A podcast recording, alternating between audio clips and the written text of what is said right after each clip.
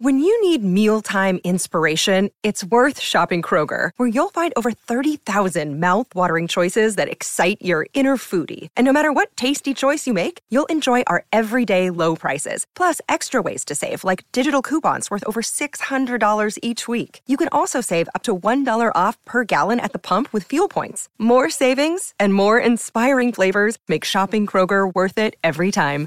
Kroger, fresh for everyone. Fuel restrictions apply.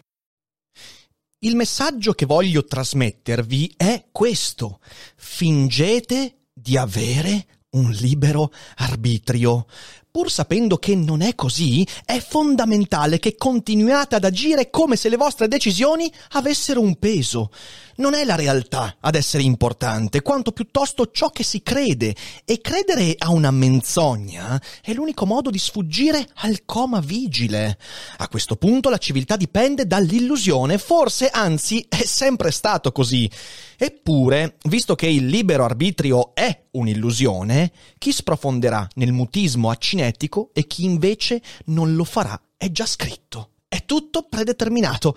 Non ci potete fare nulla. E anche se avete cliccato su questo video per ascoltare le disquisizioni dello special cogito sul libero arbitrio, beh, potreste non aver compiuto una decisione libera. Forse siete stati guidati da qualche genio malvagio. Cercheremo di scoprirlo durante questa questo special cogito, questa cavalcata nella libertà. Esiste o non esiste? Siamo liberi o non siamo liberi? Ma soprattutto, la sigla, c'è anche questa volta? La risposta è ovviamente certo!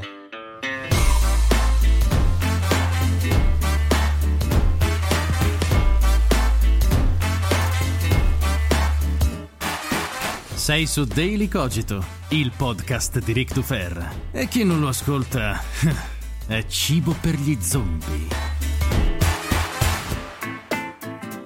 E che cos'è uno zombie? Beh, uno zombie è proprio quella cosa lì. Uno zombie è una creatura di qualsiasi genere che è stata fagocitata da una volontà esteriore rispetto alla sua coscienza.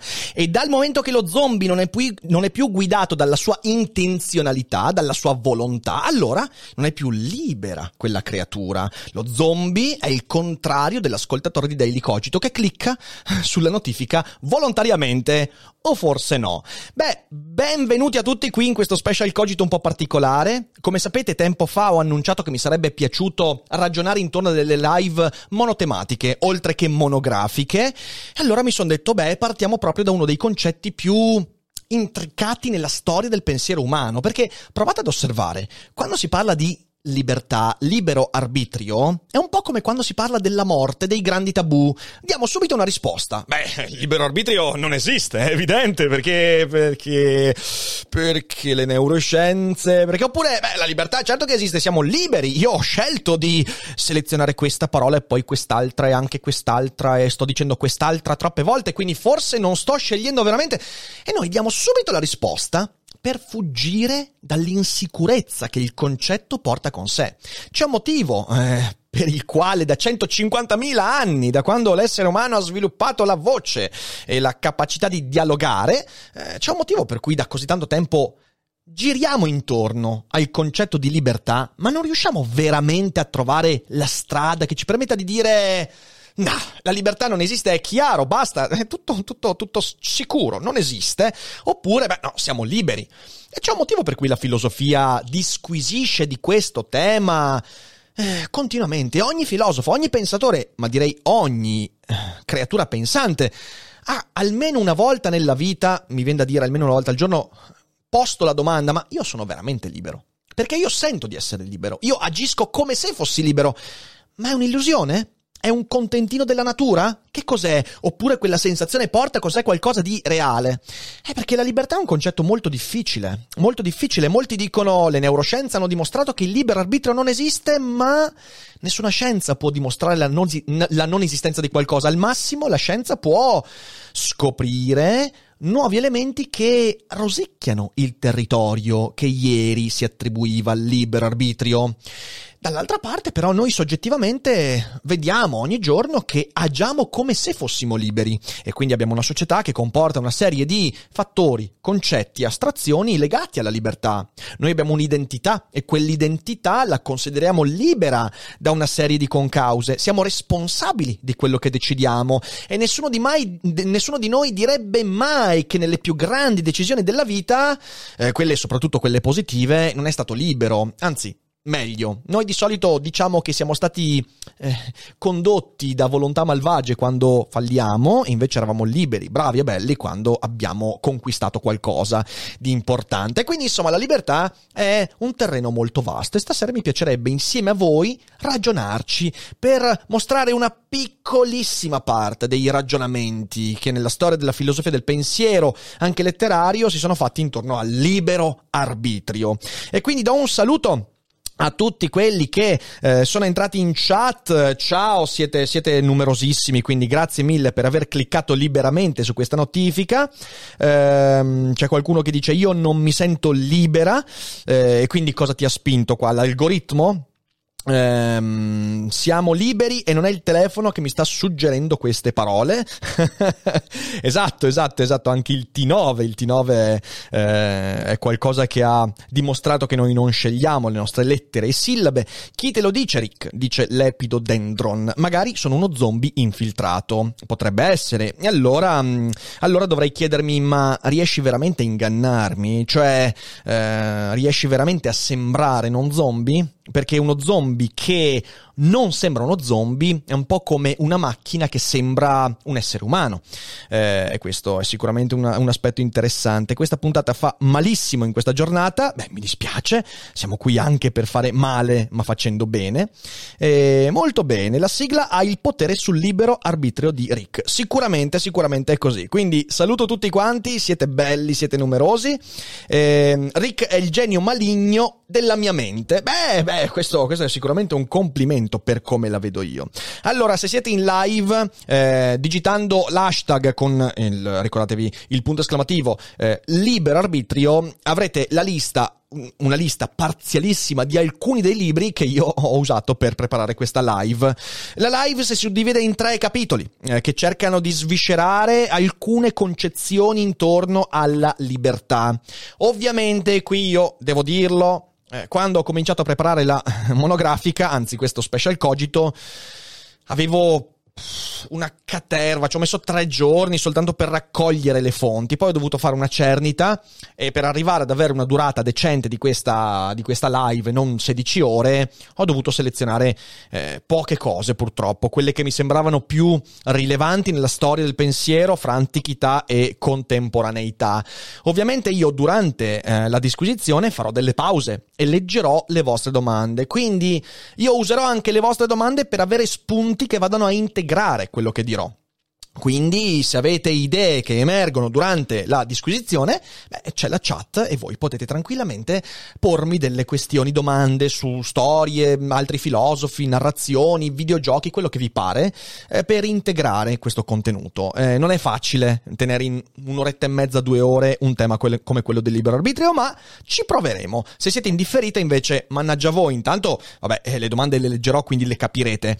Però trovate, è un peccato, ogni tanto venite a trovarci trovarci in live e trovate in descrizione l'elenco dei libri eh, che ho usato per preparare. La citazione con cui ho aperto la live è da Ted Chang, eh, un bellissimo racconto cosa ci, ci si aspetta da noi, in cui Chang eh, racconta in questo paradosso temporale un messaggio proveniente dal futuro eh, nel momento in cui l'umanità scopre un piccolo, inventa un piccolo oggetto, l'oracolo. L'oracolo è un pulsante, un piccolo come un portachiavi che fa impazzire le persone perché quando tu premi il pulsante centrale un microsecondo prima si accende la luce. È come se la luce prevedesse il fatto che tu stai premendo il pulsante. Questo avviene, e viene spiegato in questo brevissimo racconto, perché si è inventata una tecnologia che torna indietro nel tempo, praticamente rovescia il tempo, un po' come su Tenet, e quindi tu premi il pulsante, ma quella cosa è già avvenuta, l'oracolo lo sa, e quindi accende prima il, eh, il LED luminoso. Questa cosa nel racconto dimostra che il libero arbitrio non esiste. La gente comincia a fare un sacco di giochi, tenta di sabotare l'oracolo, tenta di premere il pulsante per caso, ma l'oracolo non è ingannabile, sa sempre che tu premerai quel pulsante perché è già avvenuto, è già avvenuto in un tempo previsto, prevedibile, ciclico e la società cade in pezzi. E questo è un racconto interessante come tutta la poetica di Chang si pone questioni legate alla libertà ed è interessante perché effettivamente noi abbiamo tantissimi aspetti che ci fanno dubitare del libero arbitrio. Che cos'è il libero arbitrio? Beh, la libertà si può definire in due modi diversi. C'è una libertà positiva e una libertà negativa. La libertà positiva è quella che trova le sue radici nella teologia, è quella libertà eh, in cui l'uomo è libero perché creato da Dio. Essendo la creatura prediletta di Dio, si emancipa da quelli che sono gli istinti degli animali, le correlazioni di causa-effetto che portano una roccia a rotolare dalla montagna e a quel meccanicismo che è parte integrante della materia inerte ma non dell'essere umano, il quale avendo un'anima non può che essere libero. E quindi la teologia in tanti ambiti, soprattutto le religioni eh, rivelate, quindi le religioni abramitiche, hanno sviluppato questa libertà positiva, che è letteralmente un'invenzione che troviamo nella Bibbia, prima che in qualsiasi altra filosofia e testo.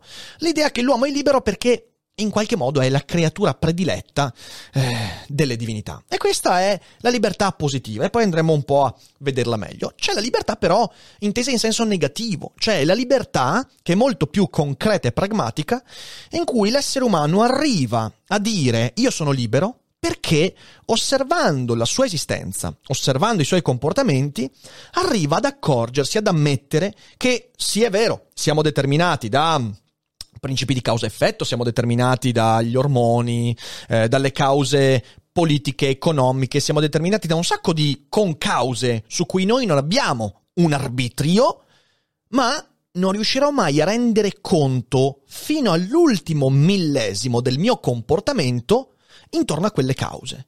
Cioè, io escludendo una serie di elementi che sono sicuramente determinanti sulla mia esistenza, arrivo poi a rendermi conto che soggettivamente quella cosa che ho fatto, per quanto possa riconoscere le concause, alla fine l'ho fatta io. E questa libertà negativa è quella poi che, come la libertà positiva, fonda, arrivando da un, lo- un luogo diverso, quello che è lo stare in società. E noi stiamo in società responsabilmente, ci consideriamo creature volontarie, diamo importanza alle nostre intenzioni e la nostra mente continuamente ci fornisce quella che può essere una realtà o una narrazione secondo cui io ho fatto questa cosa perché in mezzo a tutte le concause però a un certo punto ho deciso di farlo.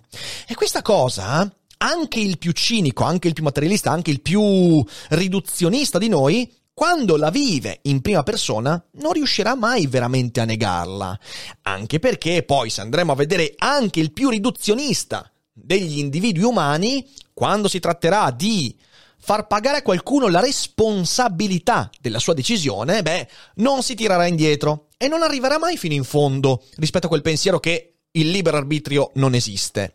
Noi stiamo in società ed esistiamo in parte, in modi diversi storicamente, poi vedremo anche questo, presupponendo di essere liberi. E questa cosa non l'abbiamo ancora mai risolta. Ed è una cosa che cercheremo di sviscerare questa sera. E quindi, benvenuti in questo special cogito. Il video, la live, è suddivisa in tre immagini, immagini della libertà.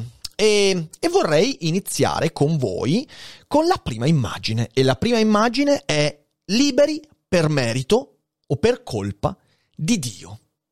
Eh lo so, è una parola bella tosta, ma come ho detto prima, i primi momenti in cui la libertà, il libero arbitrio, inteso come l'individuale intenzione che ci porta a compiere delle scelte, la prima volta in cui veramente emerge è in seno alla religione perché il primo momento in cui si fonda questa idea di essere liberi è quella, è quella secondo cui l'essere umano è la creatura prediletta da Dio e in quanto tale è libera. E in effetti questa prima immagine si fonda su un fortissimo antropocentrismo. L'uomo è diverso dal resto. Non è un caso che negli ultimi diciamo 500 anni, 600 in realtà anche, andiamo indietro fino a Bacone, il sapere scientifico abbia attaccato in modo molto forte questa idea. Perché? Perché ha tolto all'essere umano mano a mano, eh, con una ricerca empirica molto precisa, prima l'idea che il nostro mondo fosse al centro dell'universo e poi quindi con eh, Keplero ehm, e, insomma con, con, avendo scalzato eh, il geocentrismo e poi con Darwin. Con Darwin mh, mm, abbiamo scalzato anche l'idea che Dio che, Dio che, che, l'uomo sia al centro dell'evoluzione al centro della creazione. Abbiamo scalzato anche l'idea stessa di creazione. Eh, però noi dobbiamo partire da lì perché l'idea che l'essere umano sia una creatura un po' più speciale rispetto alle altre aleggia ancora molto molto fortemente. La libertà si fonderebbe quindi su questa specialità e ed è Tommaso d'Aquino il primo che noi dobbiamo assolutamente affrontare. Tommaso d'Aquino, insomma, forse viene, viene, definito uno dei più grandi geni della storia, sicuramente un grandissimo pensatore eh, fa del finalismo, eh, cioè dell'idea che um, qualsiasi cosa al mondo abbia un suo fine, un suo scopo, il centro della disquisizione intorno alla libertà. Ed è una cosa importante da capire questa perché, eh, perché in realtà intenzionalità e ragione in questo aspetto diventano fondamentali da capire. Perché l'uomo è libero, il libero arbitrio è lì perché l'essere umano è progettato, secondo Tommaso, ha una fine, ha uno scopo, che è quello ovviamente della gloria di Dio, e, ed è dotato di due aspetti, la ragione che gli permette di capire il disegno di Dio, il fine di Dio e l'intenzione. L'intenzione è centrale nel, nella comprensione eh, di questo aspetto della vita. Allora, andiamo a leggere eh, una cosa fondamentale. Ehm, allora, L'uomo ha, dice Tommaso, per propria natura il libero arbitrio. Egli non è diretto a un fine come una freccia lanciata dall'arciere. Egli piuttosto si dirige liberamente a un fine. Però c'è un aspetto importante, un aspetto importante perché? Perché in realtà quel dirigersi verso un fine ha una strada giusta, è una strada sbagliata. Cioè c'è un fine che è dato da Dio e c'è un fine che non è dato da Dio.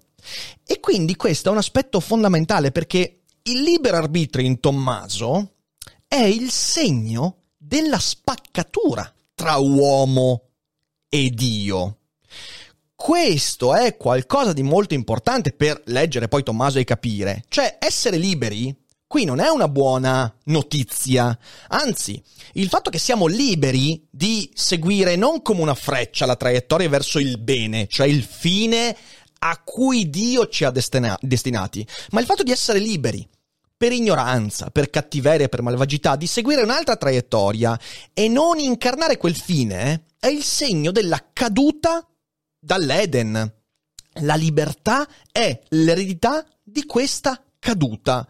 Quindi questa idea di libero arbitrio parte non con una positività, Certo, poi Tommaso dice l'uomo, utilizzando la ragione e conoscendo il progetto di Dio, può incarnare quel progetto e, non come una freccia in modo automatico, ma ragionevolmente con le sue intenzioni, andare verso il bene a cui Dio lo ha destinato.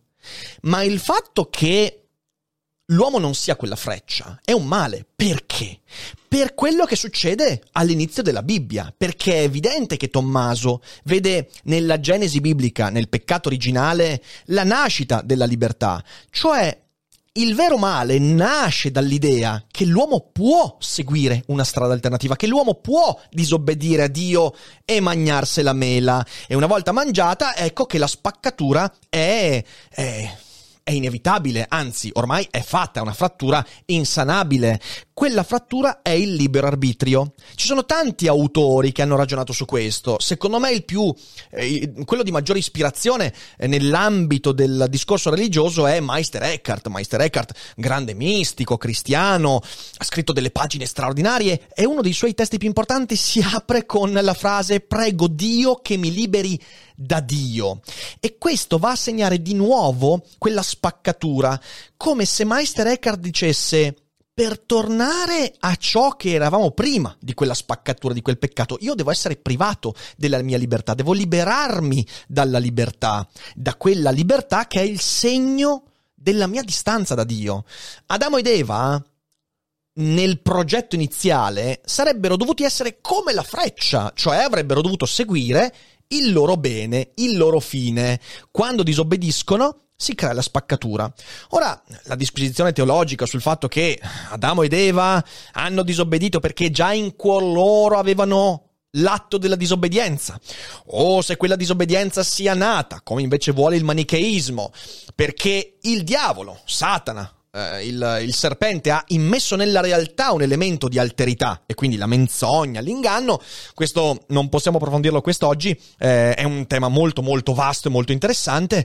Eh, sapete c'è anche quella citazione bellissima di Nietzsche quando ragiona sulla Bibbia, dice il diavolo è il riposo di Dio al settimo giorno, intendendo con questo dire che, per parafrasare quello che stiamo cercando di dire e per riprendere il discorso di Tommaso, in realtà il libero arbitrio è al tempo stesso ciò che ci distanzia da Dio, la spaccatura, ed è qualcosa che Dio stesso ha messo nella creazione. Ora, ribadisco, non possiamo star qua a, a disquisire, però anche nella cultura pop ci sono dei richiami a questo aspetto, perché eh, Tommaso parla dell'idea di Dio di fronte alla libertà dell'uomo, quindi il fatto che l'uomo possa liberamente seguire il progetto di Dio come se fosse una freccia, ma non essendo una freccia e quindi liberamente, intenzionalmente, eh, che cos'è che lo guida? Quella che lui chiama lux eterna, la luce eterna di Dio. E per chi, insomma, avesse un po' di dimestichezza con eh, i grandi compositori di colonne sonore contemporanee, sapete che Clint Mansell ha scritto un testo, eh, un testo, scusatemi, una musica, una, una composizione straordinaria che io adoro, che si intitola Lux Eterna, ed è la colonna sonora di un grande film di Darren Aronofsky, Requiem for a Dream. Requiem for a Dream ha un sacco di rimandi a questa idea, perché i protagonisti di questo film sono esattamente quell'uomo di San Tommaso, quell'uomo che per autolesionismo o per ignoranza è progettato per fare delle cose, un uomo che ha del talento, un uomo, un individuo che ha una vocazione, che ha intelligenza, quindi non un essere umano scapestrato che non può far nient'altro che il male. No, in realtà è un essere umano ricco, che però si lascia andare a una strada che non è quella per cui è stato progettato. Ecco allora Lux Eterna di Clint Mansell, ascoltatevela, è forse la colonna sonora più, più, più, più violenta della storia del cinema contemporaneo. E quindi eh, Tommaso dice, è vero che siamo liberi, ma mannaggia noi che siamo liberi, non c'è mica niente di cui essere contenti. E poi, a questo punto, arriva Agostino. D'un tratto Agostino arriva e dice, beh, sì, bello, bello Tommaso, sì, in effetti, però in realtà No, l'uomo è libero in modo positivo perché in lui si riflette la Trinità. La libertà in Agostino è un l'atto libero della creazione e di nuovo qui torna l'antropocentrismo di cui discutevamo prima, l'essere umano eh, è libero perché riflette quella, quella, quella potenza della Trinità. Perciò la libertà positiva che ci propone Agostino, a differenza di quella di Tommaso, è quella secondo cui l'uomo può non usare quella libertà. Esattamente allo stesso modo di Tommaso, anche l'uomo è libero di non usare quel progetto, quel quel riflesso della Trinità e può volgersi al male. Ma in realtà tutto questo dipende dalla conoscenza di Dio. Agostino da questo punto di vista si avvicina molto all'idea socratica, secondo cui noi facciamo il male quando ignoriamo il bene. E quindi l'uomo fa il bene quando è libero di conoscere, di riconoscersi nella creazione. E in effetti in questo tema, nella eh, libertà positiva derivante da Dio, della creazione, non possiamo non accorgerci che c'è dentro il grande pensiero della coincidenza del bene con la libertà. Quindi la libertà diventa una questione morale, è moralmente pregnante ragionare sulla libertà. E quindi insomma Tommaso e Agostino hanno questa idea, Tommaso un po' più pessimista, mentre Agostino è un amante della libertà. E poi spostiamoci, come avete capito insomma non farò una ricostruzione cronologica di questi pensatori, io ho costruito una mappa concettuale per le cose che mi venivano in mente, mi sembravano meglio correlate. E eh, fra Tommaso e Agostino poi a me viene in mente John Stuart Mill, quindi saltiamo di qualche secolo. E John Stuart Mill parla di quella che è letteralmente l'intuizione della libertà. Per quanto noi ci siamo spostati di secoli e secoli, non possiamo non accorgerci che anche in Mill la libertà è un aspetto positivo, intuitivo, che deriva da una specialità dell'essere umano rispetto al resto del mondo. Mill parla addirittura di una qualità emergente, anticipando molti neuroscienziati che oggi ragionando sulla libertà dicono la libertà è una facoltà emergente per complessità, ma a questo poi ci arriviamo verso la fine. Mill dice io intuisco la libertà, e visto che non sono cartesio e non voglio dubitare delle mie intuizioni, allora quella libertà la prendo sul serio. E la libertà in questo senso diventa molto simile a un atto di fede. E John Stuart Mill, in, nel grande testo On Liberty, scrive questo. Noi sappiamo che, nel caso delle nostre volizioni, non c'è quella misteriosa costrizione. Sappiamo che non siamo spinti, come da un magico incanto, a obbedire a qualche particolare motivo. Sentiamo che se desideriamo dimostrare di aver la forza di resistere al motivo, possiamo farlo. Codesto desiderio, occorre appena osservarlo, è un nuovo antecedente e sarebbe umiliante per il nostro orgoglio, e ciò che più importa, paralizzante per il nostro desiderio di perfezione, il pensare altrimenti. Cioè quello che lui dice noi sappiamo che siamo spinti da alcune volizioni, da alcuni desideri, da alcuni conati, ma, ma non possiamo non accorgerci che possiamo osservare quella spinta. Cioè noi possiamo vedere lucidamente cosa ci spinge. E questo è vero, lo sappiamo perfettamente e la scienza ci ha permesso oggigiorno di essere molto più consapevoli, per esempio, eh, di fattori ormonali, psicologici, neurologici, eh, abbiamo scoperto malattie, tendenze, bias che ci portano ad agire in un certo modo. Ma questo, secondo Mill, ben lungi dall'eliminare, dal togliere di mezzo il libero arbitrio, ci permette di averne una visione molto più lucida. Noi togliamo di mezzo le concause che di volta in volta vediamo come concorrenti al nostro agire e diventiamo più lucidi nel capire qual è l'ambito che determina l'azione volontaria. E la chiusa è molto importante, sarebbe umiliante per il nostro orgoglio e ciò che più importa, paralizzante per il nostro desiderio di perfezione, il pensare altrimenti. Cioè noi non possiamo pensare di non essere liberi perché sarebbe mortificante, che è quello che dice Ted Chang nel testo con cui abbiamo aperto. Eh, fai finta di essere libero perché altrimenti finisci molto male. E in effetti in quel racconto la società crolla quando la gente si rende conto che questo oggettino, l'oracolo, dimostra che non siamo liberi. Ecco, Mill dice stai lontano dalla dimostrazione della tua non libertà, perché sarebbe mortificante, non avresti più nessun motivo per vivere, per esistere, sarebbe umiliante. Ed è per questo che è un atto di fede, quello di Mill, perché assomiglia moltissimo all'atto di fede nei confronti di Dio ed è per questo che io l'ho messo vicino a Tommaso e Agostino. È un aspetto diverso, molto molto più moderno ovviamente, ma ci mancherebbe, però quell'atto di fede è interessante, è proprio un eco molto molto interessante. E poi c'è Cartesio. Cartesio, poi in realtà prima di Mill c'è Cartesio, eh, il quale ragiona sulla libertà in un modo ancora più interessante, anche lui in questa immagine della libertà come liberi per merito o colpa di Dio.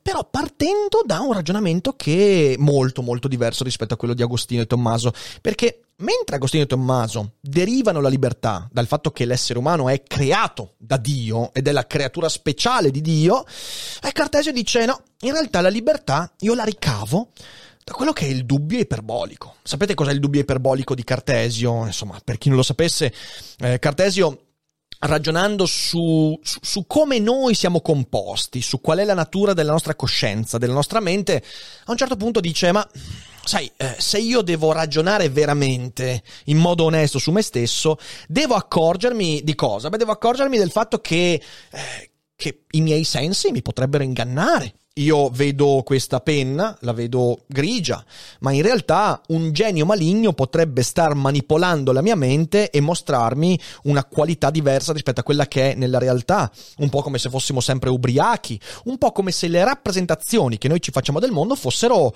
delle falsificazioni per mano di questo genio maligno che dalla mia mente manipola, come, eh, come in, nel film della Pixar, come si intitola, eh, non è Up, è vabbè, quello in cui ci sono gli omini nella mente. Eh, come si intitola, ragazzi? Datemi una mano, datemi una mano. Eh, qualcuno in chat mi dica Inside Out, bravissimi, mi ha totalmente andato via di mente. Eh, quindi insomma ci sono questi geni maligni che potrebbero manipolare la mia mente, quindi non posso fidarmi. E quando metto in dubbio ogni cosa, quando metto in dubbio il fatto stesso di mettere in dubbio, lì mi fermo e mi accorgo di un aspetto. Mi accorgo che in quel dubbio ci sono io. Perché in quel dubbio, anche quando metto in dubbio, c'è il mio pensiero. E il mio pensiero è ciò che mi determina. Ovviamente, eh, in questo ragionamento noi vediamo quello che è il grande potere del dualismo, cioè l'idea cartesiana, e ovviamente non solo, secondo cui la realtà è suddivisa in due grandi sostanze. Lo sapete, c'è la res extensa, la materia che si estende, eh, che è proprio una sostanza, cioè è una... È un elemento primario della realtà, potremmo dire, eh, e poi c'è la res cogitans, lo spirito, il pensiero, la dimensione mentale, eterea, e nell'incontro di queste due realtà noi diventiamo ciò che siamo, e l'essere umano guarda te di nuovo, specialità dell'essere umano, antropocentrismo, nell'essere umano, più precisamente nel legando al pineale, si situa l'incontro fra la res cogitans e la res extensa e questo ci differenzia, secondo Cartesio, anche dagli animali, i quali invece sono solo automi e l'automa non è dotato di libertà. E perché questo? Perché in quell'incontro fra res cogitans e res extensa noi riusciamo a operare positivamente il metodo del dubbio iperbolico. Noi possiamo mettere in dubbio ciò che siamo perché sentiamo e su quel dubbio non possiamo mentirci. Ecco lì dove si situa la libertà per Cartesio. La libertà è in quell'atto. Cartesio era uno molto intelligente, anzi era un genio Cartesio e quando voi leggete eh, il discorso sul metodo, ma anche le meditazioni metafisiche, vi accorgete che Cartesio era era fortissimamente fisicalista, cioè lui era un meccanicista convinto, lui era convinto che tutta quanta la realtà fosse determinata da principi di interscambio fra materia, causa, effetto e...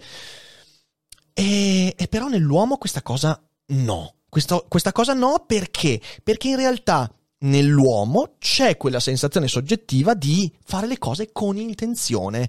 E l'intenzione è quell'aspetto che si discosta dai principi di causa-effetto. E quell'intenzione dove sta in Cartesio nel mettere in dubbio la propria sensorialità e questa cosa avviene solo nell'uomo per Cartesio. Quindi qui vediamo la potenza del dualismo su cui si fonda la concezione di libertà di Cartesio. E ovviamente poi questa libertà si fonda appunto dal dubbio iperbolico, quando ci si accorge di star dubitando del dubbio, sul cogito. Il cogito quindi è questo elemento trascendentale che ci dimostra non solo che siamo liberi, ma anche che siamo connessi a Dio e quindi ci permette di ritornare sui nostri passi e dopo aver dubitato di tutto, trovare qualche piccolo appiglio, se non qualche certezza.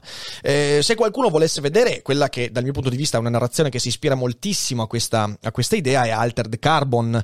Eh, io ho letto anche eh, alcuni dei racconti da cui hanno tratto la serie, la prima stagione è molto carina, la seconda l'ho obiettivamente lasciata a metà, però c'è questo dualismo raccontato nella fantascienza, ne ho parlato anche in Spinoza e Popcorn, leggetelo, trovate i link in descrizione nel caso vogliate recuperare il mio libro. Eh, in Altered Carbon Carbon hai un mondo in cui i corpi sono involucri e la mente, la coscienza è memorizzata in un microchip, in una sorta di chiavetta USB e tu puoi trasferire la coscienza da corpo a corpo. Ed è chiaro che la narrazione va in quella direzione lì, ti dice guarda che la cosa che hai registrato nella chiavetta USB, per quanto la chiavetta sia corporea, però è dotata di una qualità che l'involucro non ha. La libertà, il libero arbitrio, la capacità di prendere decisioni anche stupide, anche indeterminate. E, e, questo è molto molto interessante. Nell'ambito di questo dibattito su Cartesio si inserisce un interessantissimo aspetto che è un interessantissimo pensatore che è Malbranche. Allora, Malbranche era un determinista che mi piacerebbe leggervi un secondo perché lui va a inserirsi proprio fra Cartesio e, e i, prece- i precedenti Tommaso e Agostino. E allora Malbranche scrive questo, che è molto interessante. Dice, allora, i sensi mi dicono che gli oggetti sensibili agiscono su di me. Io dico a me stesso che sono io che muovo il mio braccio. Ma bada, tu ti confonderai ancora, poiché supposto che un corpo in moto si trovi circondato da altri, che cosa avverrà quando ne incontrerà qualcuno di cui esso non conosce né la solidità né la grandezza? Gli darà, tu dirai, una parte della sua forza movente? Ma chi te l'ha insegnato? Chi t'ha detto che l'altro la riceverà? I tuoi occhi, è vero, ti dicono che quando un corpo in riposo è urtato, cessa di essere in riposo. Credi ciò che tu vedi, è un fatto. E i sensi, quanto ai fatti, sono buoni testimoni, ma non giudicare che i corpi abbiano in se stessi una forza, né che possano diffonderla in quelli che si incontrano, poiché tu non ne vedi nulla. Se gli uomini non fossero avventati nei loro giudizi, dall'essere le idee delle cose presenti al loro spirito quando essi lo vogliono, dovrebbero solamente conchiudere che secondo l'ordine della natura il loro volere è ordinariamente necessario affinché essi abbiano le idee. Ma non è che il volere è la vera e principale causa che le presenta alla loro mente, e ancora meno che il volere le produce dal niente o come essi spiegano. Non devono giudicare che una palla in moto sia la principale e vera causa del moto della palla che essa trova sul suo cammino, poiché la prima non ha essa stessa la forza di muoversi. Possono soltanto giudicare che l'incontro delle due palle è l'occasione all'autore del movimento della materia di eseguire il decreto della sua volontà, che è la causa universale di ogni cosa, comunicando all'altra palla una parte del movimento della prima, o meglio, quanto la prima perde del suo. Allora, Malbranche qui, dopo questo mal di testa, sta dicendo una cosa interessantissima. Lui dice, attenzione, attenzione, quando tu vedi due palle e una di queste si muove e sta per colpire l'altra, la tua mente dice, beh, è evidente che la prima palla sarà la causa del movimento della seconda. E tu ti fidi dei tuoi sensi, ma in realtà nessuno di quei due corpi ha una volontà che determini la prima palla come causa effettiva se- del movimento della seconda palla, perché la causa reale è colui l'autore del movimento della materia, cioè il primo ad aver mosso la materia. E questa cosa Malbranche la applica anche alla volontà dell'uomo. Proprio come noi vediamo la palla 1 che colpisce la palla 2 e diciamo la palla 1 è la causa, allo stesso modo quando io prendo in mano la mia tazza dico beh, la mia volontà di prendere la tazza è la causa di questo movimento. E Malbranche dice ma no, perché questo l'ha imparato soltanto per abitudine, Hume avrebbe detto tempo dopo, è solo abitudine dare quel principio di causa-effetto. E Malbranche dice, no, in realtà la causa, l'unica causa è l'autore del movimento iniziale, cioè colui che ha dato via al movimento della materia, come se Dio fosse eh, il tizio che con un colpo di stecca spacca il triangolo delle palle a biliardo. E le palle di biliardo poi sì si colpiscono l'una con l'altra e Malbranche dice sono certo che una di queste palline sul tavolo da biliardo pensa di essere stata la causa del movimento dell'altra ma in realtà no, bisogna risalire fino alla causa prima, che è Dio. Quindi capite bene che quando si parla della libertà fondata su Dio, eh, ci sono tante, eh, tante visioni eh, da questo punto di vista. E quella di Malbranche parte da un presupposto molto simile a quello di Tommaso e Agostino, ma per negare l'esistenza del libero arbitrio. Il libero arbitrio in realtà è un'abitudine mentale e questa è una prospettiva molto interessante. Ovviamente all'interno di tutto questo ci sono tanti altri pensatori, l'ultimo che mi viene in mente è eh, Jean-Jacques Rousseau, eh, che all'inizio del suo contratto sociale dice tutti sono nati liberi ma ovunque sono in catene. L'uomo è nato libero ma ovunque è in catene. Quindi la libertà è una dote naturale dell'essere umano che poi viene persa quando stiamo in società. E ovviamente questo ha fondato tutta una serie di, eh, di, di letture, eh, la lettura ovviamente del buon selvaggio, quindi l'essere umano che di per sé sarebbe slegato da, eh, da, quei, da tutte quelle concause e quindi anche qui un rovesciamento Car- rispetto a Cartesio. Cartesio in natura nell'animalità, diciamo così, vede un automatismo. In Rousseau invece la società, che è l'elemento fondamentale dell'essere umani, cioè il fatto di stare in comunità e di comunicare fra di noi e usare la ragione per metterci in relazione, per Rousseau quello è l'atto di prigionia che tradisce la naturale libertà. E da lì nasce, se volete leggere il libro che secondo me è stato maggiormente ispirato a questa idea, è ovviamente il Frankenstein di Mary Shelley. Eh, io sono nato buono, io sono nato libero, ma è la società che poi mi ha reso malvagio. E quindi di nuovo torna il tema della coincidenza fra il bene e la libertà, il male e la prigionia, eh, che appunto secondo me è fondamentale in questa prima immagine del libero arbitrio. E fatta questa carrellata, direi che possiamo andare a leggere un po' la chat. Quindi, eccoci qua, eccoci qua. Eh, ringrazio Gino Scoglio per aver regalato un abbonamento. Grazie a Denden Official per il quarto mese. Super contenuti, viva gli ospiti e le monografiche. Grazie, Denden. Grazie mille. Eh, benissimo, benissimo. Dai ragazzi che siamo road 1400. Dai che mi piacerebbe, mi piacerebbe arrivare a 1400 abbonati entro eh, magari la fine di questa live. Oh, eh, sti contenuti, chi li porta su Twitch? Nessuno! Allora, andiamo a prendere qualche, mm, qualche domanda. Eh, vediamo un po', ne state mandando tante. Grazie a Mr. Bock che ha regalato un abbonamento a Miranda Cava. Bene, bene, bene, grazie Mr. Bock. Ehm, allora, Heimideka dice oggi puntata sul libero arbitrio ed è il giorno di ufficializzazione della morte di Kentaro Miura, autore di Berserk. Eh, sì, sì, ho sentito opera che tratta soprattutto il libero arbitrio considerazione eh, di Heimideka. Lo so, però io purtroppo Berserk non eh, la conosco per sommi capi come opera, però devo, devo recuperarla.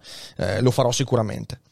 Eh, Lion poi dice: Rick si tende a valutare la libertà come una cosa positiva per ovvi motivi, ma sarebbe interessante anche parlare dell'altra faccia della medaglia. Che ne pensi? Sì, appunto, come ho detto con Tommaso, eh, desiderabile sarebbe non essere liberi, secondo Tommaso, perché la non libertà è la condizione di eh, riunificazione con Dio. Dal punto di vista di Tommaso, potremmo dire che quella che per Cartesio è un minus, cioè l'animalità, il fatto che l'animale è un automa, per Tommaso potrebbe diventare un plus.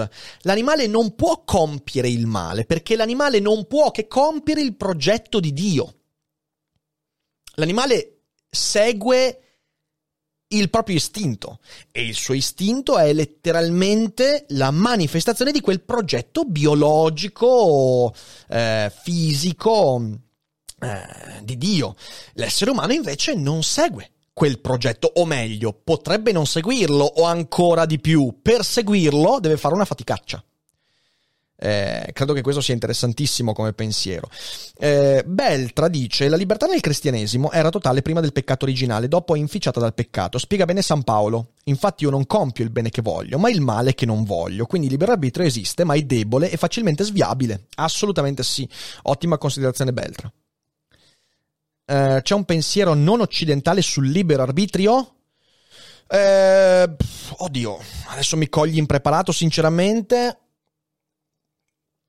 Ehm, allora, i testi che io ho letto, per esempio, delle, dei pensieri orientali come i Veda, mm, ehm, la letteratura antica cinese, il sogno della Camera Rossa e queste cose qua, non tratta il libero arbitrio così come lo stiamo trattando noi. Eh, però sicuramente concetti come responsabilità e intenzione sono molto presenti.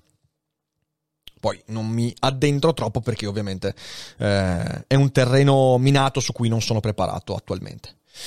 Eh, Zefiro Notturno dice: Spero di non uscire dal seminato. Beh, se lo fai, lo fai liberamente eh, l'esistenza della follia potrebbe provare l'esistenza del libero arbitrio o trovi che non abbia implicazioni su questo tema? Beh, eh, poi andremo a vedere Erasmo da Rotterdam. Lui era convinto che la manifestazione della follia eh, fosse la prova finale dell'esistenza del libero arbitrio. e così tanti altri. Pensa soltanto ad Aldous Huxley, eh, quando diceva che l'allucinazione è la dimensione che ti dà la vera libertà, mentre la razionalità è quella che ti imprigiona. Quindi sì, assolutamente sì. Eh, Michele Baretto dice... Cosa ne pensi della teoria della ghianda di Hillman che si rifà al mito platonico in cui abbiamo un daimon, angelo custode, che sceglie dove nascere, eh, che, genitori, eh, che genitori avere e predetermina la propria presenza sulla terra in base alla propria natura, quindi tramite il soffocamento dei propri istinti o gli istinti altrui. Ma guarda, cosa ne penso? Penso che sia un, un mito e come qualsiasi mito possiamo farne l'uso che più si confà alle nostre intenzioni.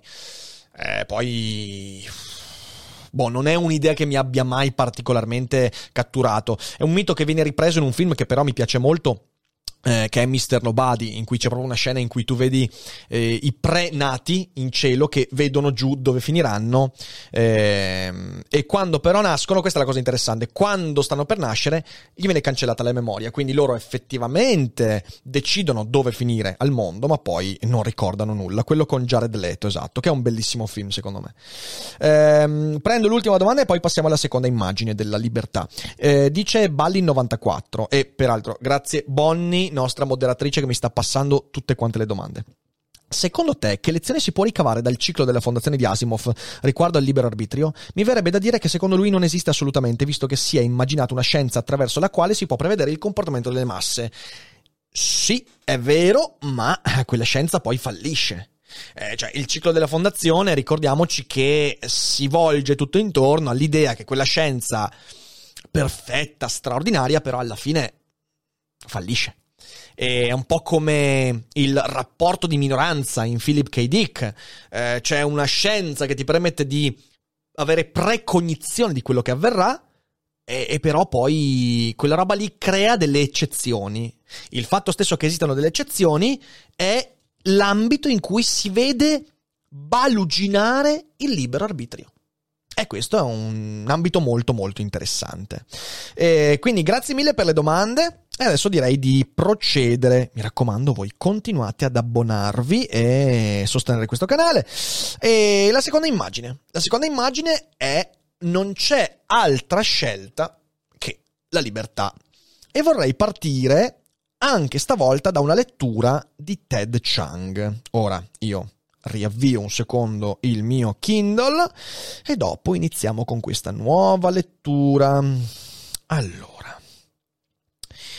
eh, la lettura che vi propongo adesso è tratta dal primo, dalla prima raccolta di racconti di Ted Chang, che è Storie della tua vita, da cui hanno tratto un sacco di film. Arrival, ovviamente, capolavoro. E infatti la lettura che io adesso vi, eh, vi propongo è tratta dal racconto Storie della tua vita, che è ispirato a Rival di Denis Villeneuve, e um, hanno tratto Limitless, hanno tratto due o tre film molto belli. E a un certo punto Ted Chang mette in bocca queste parole alla sua protagonista. Conoscevo la mia destinazione fin dal principio e scelgo la mia strada di conseguenza. Ma vado verso una gioia estrema o verso un estremo dolore. E ciò che realizzerò sarà un minimo o piuttosto un massimo? Ora, io non voglio leggere troppo, perché questo, questo, racconto è bellissimo e ve lo consiglio. In realtà tutto Ted Chang è molto molto bello. Eh, soprattutto quando non siamo d'accordo con quello che dice Ted Chang è geniale veramente, ci apre delle strade. Ora, questa frase eh, si inserisce in un racconto che è appunto Storia della tua vita, in cui la protagonista, che è una esperta di linguaggio, che si trova nella strana missione di dover tradurre un linguaggio alieno, si accorge che traducendo questo linguaggio alieno comincia a vedere il futuro, ma non vedere nel senso di vedere per cambiarlo, no, comincia a ricordare il futuro che sembra una cosa strana, dici ma come no, tu ricordi il passato, come fai a ricordare il futuro? Beh, ovviamente eh, in un ambito di ciclicità della storia, il futuro può essere ricordato, perché esattamente come il passato è già accaduto. E il fatto che io ora abbia un avvenire di fronte a me eh, non differenzia in nessun modo, se non per il mio modo di intendere il passato e il futuro, ciò che avverrà da ciò che è avvenuto. E Arrival cerca di... Arrival, anzi, storia della tua vita, ma poi anche Arrival, cerca di ragionare su questo concetto. Come si può ricordare il futuro? E ricordare è la parola giusta perché la protagonista, come avete sentito, non può cambiare il futuro. Lo accetta, agisce di conseguenza, so già cosa che avverrà e agisco di conseguenza. E accetto quello che avverrà, anche le cose brutte. E questo è un aspetto potentissimo della poetica di Ted Chang, che molto spesso ragiona sul determinismo. Anzi, vi direi che quello di Chang è un determinismo fortissimo, spietato, eppure molto interessante. Appunto perché tu ricordi il futuro e il punto della libertà non è che ricordare il futuro la libertà non esiste più. No, tu sei libero di accettarla e poi ci arriviamo. Vedete, come dicevo all'inizio, noi sappiamo, in Ted Chang, sappiamo che la libertà non esiste. Lo capiamo. Sono troppe le prove della non esistenza della libertà. È un'ipotesi che non sta più in piedi. In uh, questo racconto è chiarissimo. Ma non possiamo farne a meno. Noi dobbiamo ritagliarci un aspetto della vita dove inserire la libertà. La libertà è un'illusione di cui non possiamo fare a meno, perché porta con sé una serie di concetti su cui si fonda la nostra esistenza, quello di responsabilità. Se noi non fossimo più liberi, come potremmo giudicare le azioni degli altri? Se un assassino ha commesso degli efferati omicidi, ma noi sappiamo che quella cosa è già avvenuta come possiamo pensare di punirlo? Con quale giustificazione? Dal momento che, essendo non libero, non possiamo individuare neanche un'intenzionalità. E c'è un altro aspetto, quello dell'individualità. Noi siamo individui in quanto distinguiamo il nostro agire da quello altrui per mezzo di un'intenzionalità. Io mi differenzio dagli altri perché quello che faccio mi compie in quanto individuo. Ma se la libertà non esiste più, allora neanche l'individualità ha più senso e noi siamo soltanto il movimento inesausto di una storia che ci indifferenzia e che ci rende tutti identici. E ovviamente poi c'è quello di volontà. È, difficile accettare che la sensazione di volere qualche cosa sia falsa, sia una costruzione e se possiamo forse sopportare questa idea quando diciamo ma sì, ho voluto questo computer, l'ho desiderato, l'ho scelto e quindi ho delle intenzioni che mi hanno portato a spendere dei soldi, questo posso anche dire ma sì, va bene, è il marketing, sono stati gli ormoni, si può provare un moto ormonale per un computer, forse sì, eh, sono stati, boh, i miei bias, tutto quanto, però poi quando pensiamo a, alla persona che amiamo, molto difficile togliere di mezzo il fatto di volere quella persona, desiderarla, eh, il fatto di fare un figlio e voler fare quel figlio, voler, volere che io faccia quel figlio. E tutta una serie di aspetti che ci rendono molto difficile dire ma sì dai, la libertà in realtà è una cazzata. Eh, la libertà è un'illusione, assolutamente sì. Però, come ci ha insegnato Kant, è una di quelle illusioni di cui non possiamo far, fare a meno. Sono le, le, illusioni positive di Kant, quelle che ci permettono di farci un'immagine del mondo. Sapete, la grande rivoluzione di Kant è stata quella di dire: ma no, la, non è vero che la filosofia deve togliere di mezzo tutte quante le illusioni, come volevano i, pre, i predecessori di Kant. In realtà, Kant dice: no, la filosofia deve saper distinguere fra quelle che sono le illusioni buone e quelle cattive. Perché noi siamo creature che usano illusioni. Se con illusioni intendiamo astrazioni, costruzioni concettuali, idee, sono tutte illusorie, non concrete, ma ci sono delle illusioni che ci permettono di farci un'immagine del mondo. Per esempio, il principio di causa-effetto. Come diceva prima Malbranche, è evidente che è un modo con cui io incasello e ordino la realtà. Quello di dire la palla 1 è la causa del movimento della palla 2, ma non è vero perché c'è stata una causa prima, una causa prima, fino all'infinita ritrosia delle, delle concause, eh, l'infinito ritorno eh, del, del, delle cause precedenti, e Kant dice sì è vero, eh, però io non posso leggere la realtà senza quella rappresentazione. E allo stesso modo il tempo e lo spazio e anche la libertà. La libertà è una di quelle illusioni di cui non possiamo fare a meno. ed ecco perché ho voluto iniziare con Ted Chang e questa lettura, perché eh, Arrival e Storia della tua vita è un testo che mi ricorda moltissimo Nietzsche. Sapete, c'è uno di quei concetti che è fra i più discussi e anche i più fraintesi nella storia della filosofia, che è quello dell'eterno ritorno di Nietzsche.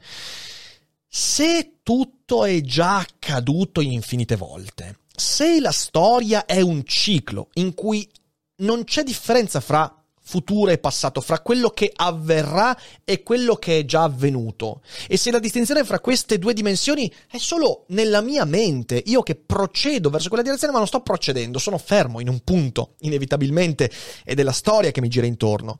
Beh, se le cose stanno così, dove sta la libertà? Beh, lasciate che vi legga ovviamente eh, il passo più famoso in cui è presentata questa, questa concezione eh, che è una concezione pesantissima. Infatti, il frammento della Gaia Scienza in cui viene presentato questo pensiero eh, ha il titolo Il peso più grande. E scrive Nietzsche: Che faresti se un giorno o una notte un demone si introducesse di soppiatto nella tua solitudine più solitaria e ti dicesse: Questa vita quale la stai vivendo adesso e l'hai vissuta, dovrai viverla ancora una volta e ancora innumerevoli volte. E in essa non ci sarà niente di nuovo, ma ogni dolore e ogni piacere e ogni pensiero e sospiro e ogni cosa incredibilmente piccola e grande della tua vita dovrà per te ritornare e tutto nello stesso ordine e successione, e così pure questo ragno e questo chiaro di luna tra gli alberi, e così anche questo attimo e io stesso. L'eterna clessidra dell'esistenza viene sempre di nuovo capovolta e tu con essa, granello di polvere. Non ti getteresti a terra, digrignando i denti e maledicendo il demone che così avrebbe parlato? Oppure hai vissuto una volta un attimo prodigioso per cui gli diresti tu sei un Dio e mai ho sentito una cosa più divina. Se questo pensiero acquistasse potere su di te, avrebbe su di te quale sei l'effetto di trasformarti e forse di schiacciarti.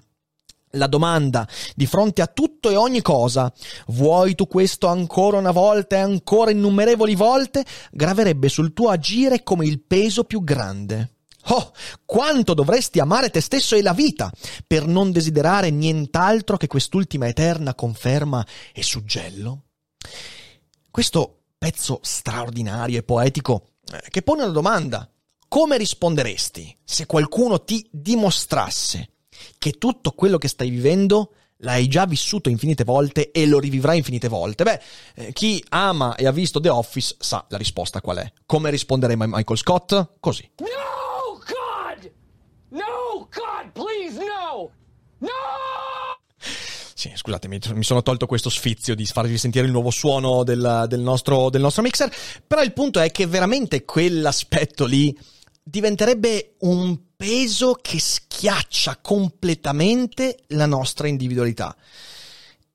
Eppure Nietzsche mostra una via per la libertà, perché Nietzsche non è, Nietzsche è un determinista, capite bene che eh, l'eterno ritorno è forse il pensiero più abissalmente determinista che possiamo immaginare, ancora più di quello di Malbranche. Tutto è già accaduto così come lo stai vivendo. Eh, l'eterno ritorno ha anche un fondamento fisico, eh, secondo Nietzsche, eh, in un tempo infinito e in uno spazio con un numero determinato, per quanto grandissimo, di particelle, le combinazioni fra le particelle inevitabilmente si riproducono, si ripresentano. Quindi è inevitabile dal punto di vista fisico per Nietzsche che tutto continui a tornare identico a se stesso, per quante enormi siano le combinazioni, torneranno in un tempo infinito. Ecco, questo è un pensiero molto determinista. Eppure Nietzsche trova un modo straordinario, mutuandolo da pensatori precedenti, ma dandogli questa dimensione abissale. Che cos'è la libertà? La libertà è non quella di essere quello che vuoi, ma di volere quello che sei. Il superuomo è esattamente questo. Il superuomo supera la concezione di libertà come questione morale. Supera quello che dicevano Tommaso e Agostino, cioè che la libertà corrisponde al bene perché tu sei libero di seguire il progetto che Dio ha sancito per te. No, Nietzsche afferma che non c'è quel progetto, perché tu sei tutte le cose che potrebbero accadere in questa combinazione eternamente ritornante. Ma cosa che puoi fare? Puoi volere quello che sei, puoi desiderare il tuo presente e nell'eterno ritorno renderti conto che qualsiasi istante è un'eternità, perché qualsiasi istante torna eternamente, quindi è un'eternità. E tutti gli istanti in cui vorresti vivere diversamente, eh, quindi tutti gli istanti in cui desidereresti liberarti dal tuo ruolo, sono istanti infernali. E ogni istante infernale è un'eternità all'inferno. Questa è una spinta straordinaria ed è un'immagine della libertà potente. Il superuomo supera la morale della libertà.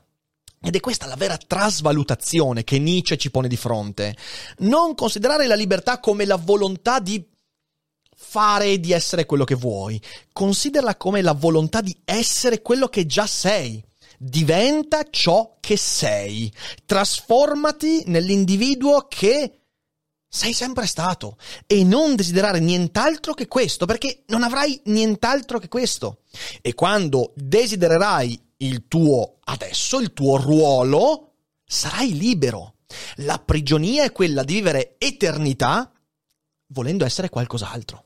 Ah, questa è una libertà straordinaria, ma non è stato Nietzsche il primo a pensare a questa idea, perché in effetti Nietzsche prende questo concetto, in realtà non è che lo prende, però in qualche modo ricalca questo concetto su un pensatore che sapete io amo molto. E quel pensatore è Spinoza.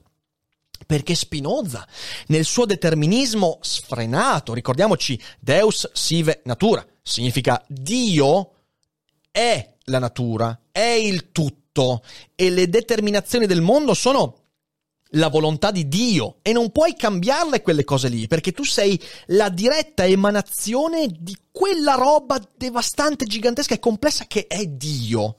Quindi tu non hai libertà di uscire da Dio. Ricordiamoci che nel Trattato teologico politico, testo sfrenatamente incentrato sulla libertà, Spinoza arriva a dire una roba che è uno dei motivi per cui poi lo, lo mazzolarono di brutto. Neanche Dio può contraddire se stesso. L'onnipotenza di Dio non deriva dal fatto che lui può contraddire le sue proprie leggi, ma deriva dal fatto che lui è le sue leggi. C'è quella pagina straordinaria in cui nel trattato teologico politico, parlando di interpretazione biblica, Spinoza contesta quella lettura del miracolo di quando Dio fermò il sole durante la battaglia eh, in cui l'esercito di Israele stava vincendo la battaglia. La notte sta arrivando e se la notte arriva, i due eserciti si allontanano e si ricompongono. Allora cos'è che fa Dio? Ferma il sole e dà ore in più in maniera che la battaglia termini con la vittoria di Israele. E Spinoza dice: Ma no, ma Dio non può fermare il sole perché Dio è il ciclo del Sole. Cos'è che è successo secondo Spinoza? Beh, secondo Spinoza, in realtà il redattore di quella storia, che era un profeta, e quindi non un astrofisico, ma forse un contadino, un pastore, una persona ignorante su, sui fenomeni celesti, magari ha visto effettivamente un fenomeno straordinario come un'eclisse, questa è l'ipotesi di Spinoza, o ha visto, oppure un solstizio, quindi il giorno è durato molto di più, ma l'emotività della battaglia ha fatto percepire con l'immaginazione del profeta l'allungamento della luce. Ma in realtà Dio non può contraddire le leggi della natura, perché Dio è la natura. E se Dio contraddice la natura, contraddice se stesso, e questo non può avvenire, perché Dio non può contraddire se stesso, ovviamente. E ehm, e quindi in questo tu dici, cazzo, che determinismo devastante. Cioè, ma come mi muovo qua? Beh, Spinoza è molto in linea con quello che ha espresso Nietzsche. E, um, allora voglio leggervi un, un piccolo pezzo. Uh, vediamo un attimo se ho segnato la pagina giusta. Fermi lì. Uh, sì, eccola qua. E cosa scrive? Cosa scrive? Aiuto, non sto trovando la pagina. Forse la trovo, forse non la trovo. Allora, è la libertà di riconoscere il proprio ruolo.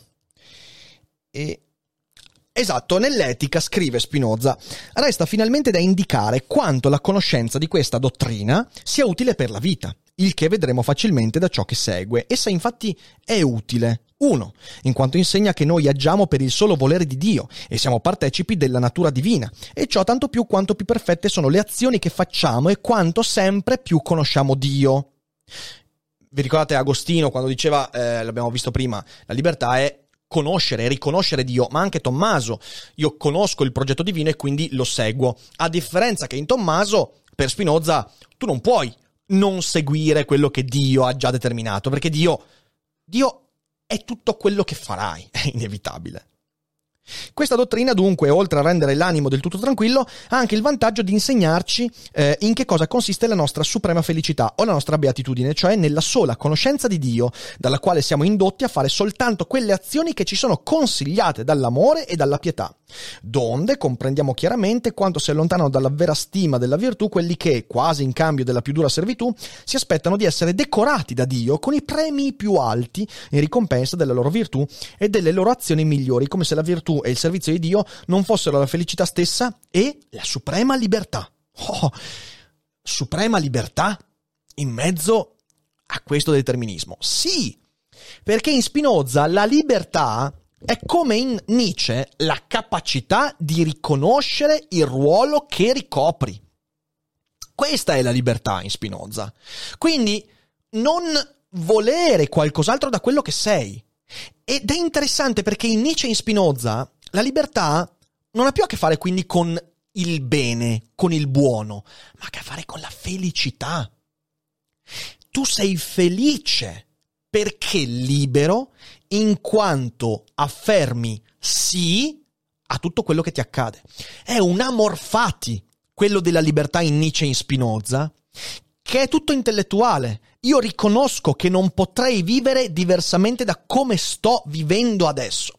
Certo, qualcuno potrebbe dire, vabbè, ma è anche molto pericoloso questo perché rischi di aprirti a un fatalismo nichilistico e quindi dire, vabbè, cioè, se va ben tutto, eh, allora mi lascio andare. Tanto mi sono lasciato andare nell'eternità.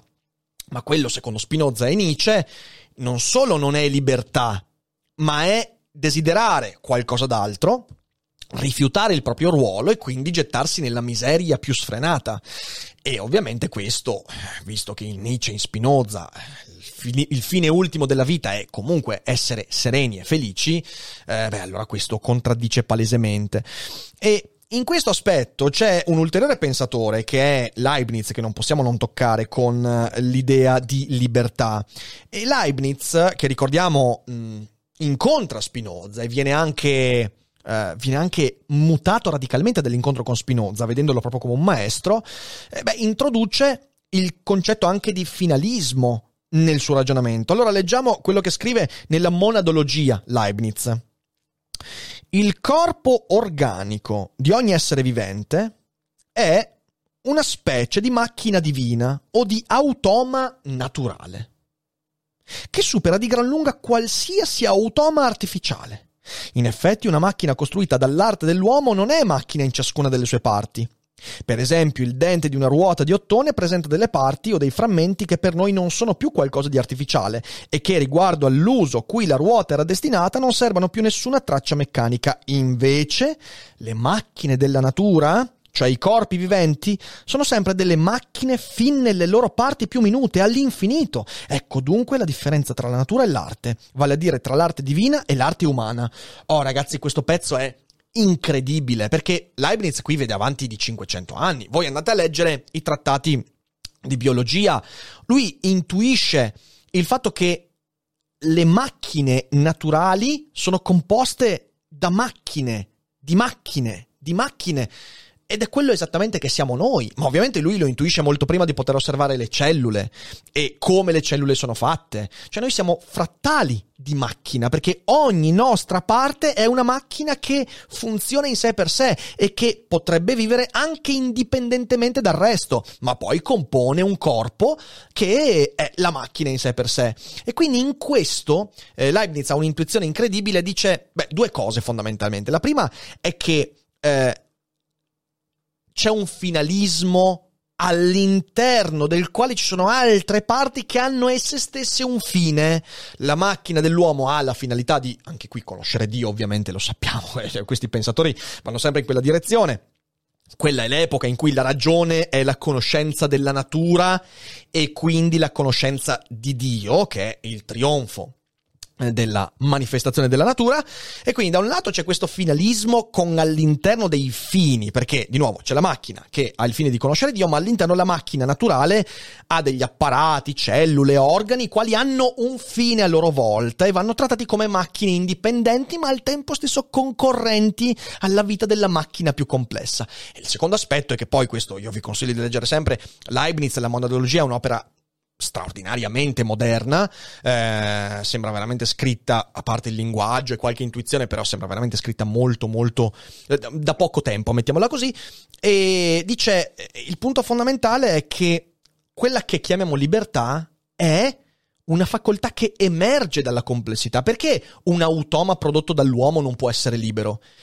Perché le sue parti non hanno dei fini che non siano quello di comporre quella macchina nella macchina naturale, in primis nell'uomo che ha anche la dotazione della ragione, invece questa cosa esiste. Quindi la libertà emerge dalla complessità irriducibile delle macchine. La teoria dell'emergentismo, che nasce proprio con Leibniz e, e che si lega poi a quello che è l'idea dell'armonia prestabilita che ora è veramente un po' troppo, cioè un po' troppo vasta da, da, da, da approfondire, ma facciamo una bella monografica su Leibniz, così, um, così andremo ad approfondire questo aspetto così importante.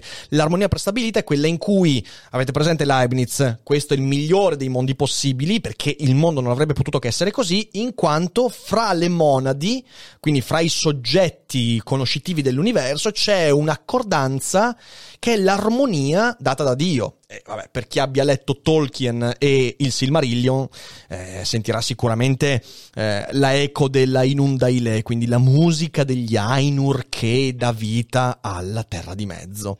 E, ehm, mh, questo finalismo, peraltro, eh, sarà molto ispirante anche per pensatori successivi, come Kierkegaard. Kierkegaard prenderà a piene mani a questa idea di Leibniz, perché qual è l'idea che emerge?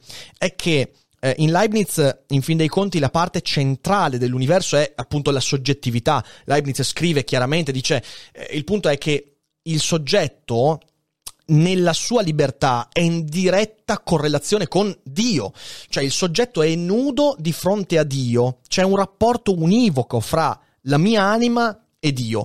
E questo avrà una grande influenza su eh, Kierkegaard quando dirà che appunto la libertà del soggetto sta nella relazione della la, la, relazione con cui il soggetto tiene un assoluto con l'assoluto, cioè eh, io sono libero perché sono in relazione assoluta con Dio. Relazione assoluta significa che nessuno può capire quella relazione. E, ehm, e lì sta la mia libertà, che al tempo stesso assurda. Ecco la libertà come assurdo. E poi la ritroveremo con Erasmo da Rotterdam. Eh, la libertà è ciò che contraddice tutta la costruzione razionale. In Kierkegaard la costruzione razionale ci porta o a scegliere la vita estetica, quella eh, che ci spinge a cercare i piaceri del mondo, le donne, eh, l- l- il divertimento, le feste, la mondanità e che ci porta ad essere miserabili. Oppure la vita etica, essere un buon padre, essere un buon capo di famiglia, seguire la religione, sposarmi, seguire le convenzioni. Non siamo liberi veramente in nessuno dei due però, perché da un lato siamo preda dei piaceri, dall'altro siamo preda delle convenzioni, della società. In, Kier- in Kierkegaard è molto preferibile la vita etica, ovviamente. Però poi c'è il cavaliere della fede, che troviamo in Timore e Tremore, Abramo è veramente libero quando dice di sì a Dio che gli ordina di eh, sacrificare Isacco e dici ma come? Ma come può essere libertà quella? È libertà perché Abramo sente una connessione che al tempo stesso è assoluta, univoca con Dio ed è assurda perché nessuno può capire quel gesto che è irrazionale, che è al di fuori della razionalità. E quindi è interessante perché in quella follia si manifesta la libertà. In quell'assurdo si manifesta la libertà. E, um, le ultime due immagini che vi porto di questa, di questa, um, di questa seconda parte, di questo eh, liberi, non c'è altra scelta che la libertà, eh, sono Sartre e Bergson. Da un lato abbiamo Sartre, eh, con la sua grande formula l'uomo è costretto ad essere libero. Eh, cosa vuol dire questo? Questo significa che l'essere umano, anche qui con una dose non indifferente di antropocentrismo, però l'essere umano è quella creatura, secondo Sartre, in cui l'esistenza precede l'essenza. Cioè, eh, di nuovo, qualsiasi altra creatura al mondo ha un progetto alla sua base ha un progetto che appunto può essere, eh, può essere l'istinto, il, il, fatto di essere quella roba lì. Avete mai visto un toro che non vuole fare il toro? No, perché il toro è toro dalla prima all'ultima cellula, dal primo all'ultimo secondo della sua vita e non si comporterà mai come un coccodrillo. Quando succederà, filmatelo e mettiamolo su YouTube così facciamo tanti bei soldini con le pubblicità, però eh, non succede. L'essere umano invece non segue un progetto prestabilito. L'essere umano si sveglia al mattino, si guarda allo specchio e dice: Ma io chi cazzo sono? Come faccio a essere libero? Come faccio a liberarmi, ovvero a trovare il mio ruolo? E allora per Sartre l'essere umano è quella creatura in cui l'esistenza precede l'essenza. L'essenza, che è quella del corpo, della biologia, della natura, viene scavalcata dall'esistenza, che è l'individualità, ovvero la capacità dell'essere umano di progettare se stesso.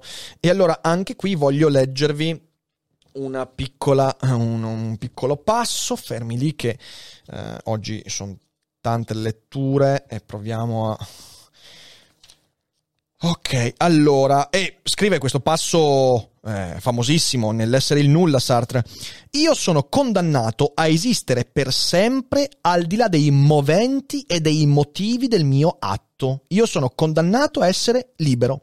Ciò significa che non si possono trovare alla mia libertà altri limiti che la libertà stessa, o, se si preferisce, che non siamo liberi di cessare di essere liberi che riassume in modo interessante tante cose dette, ehm, la, la, la, questione che è impossibile disfarci della libertà, che è una necessità, che è un'illusione, che però si autolimita, e il fatto anche che sarebbe indesiderabile essere liberi, non è bello essere liberi, perché libero significa essere responsabile, vivere in sicurezze e tutte tante, tante cose, insomma, e quindi questo è Sartre. E poi c'è Bergson.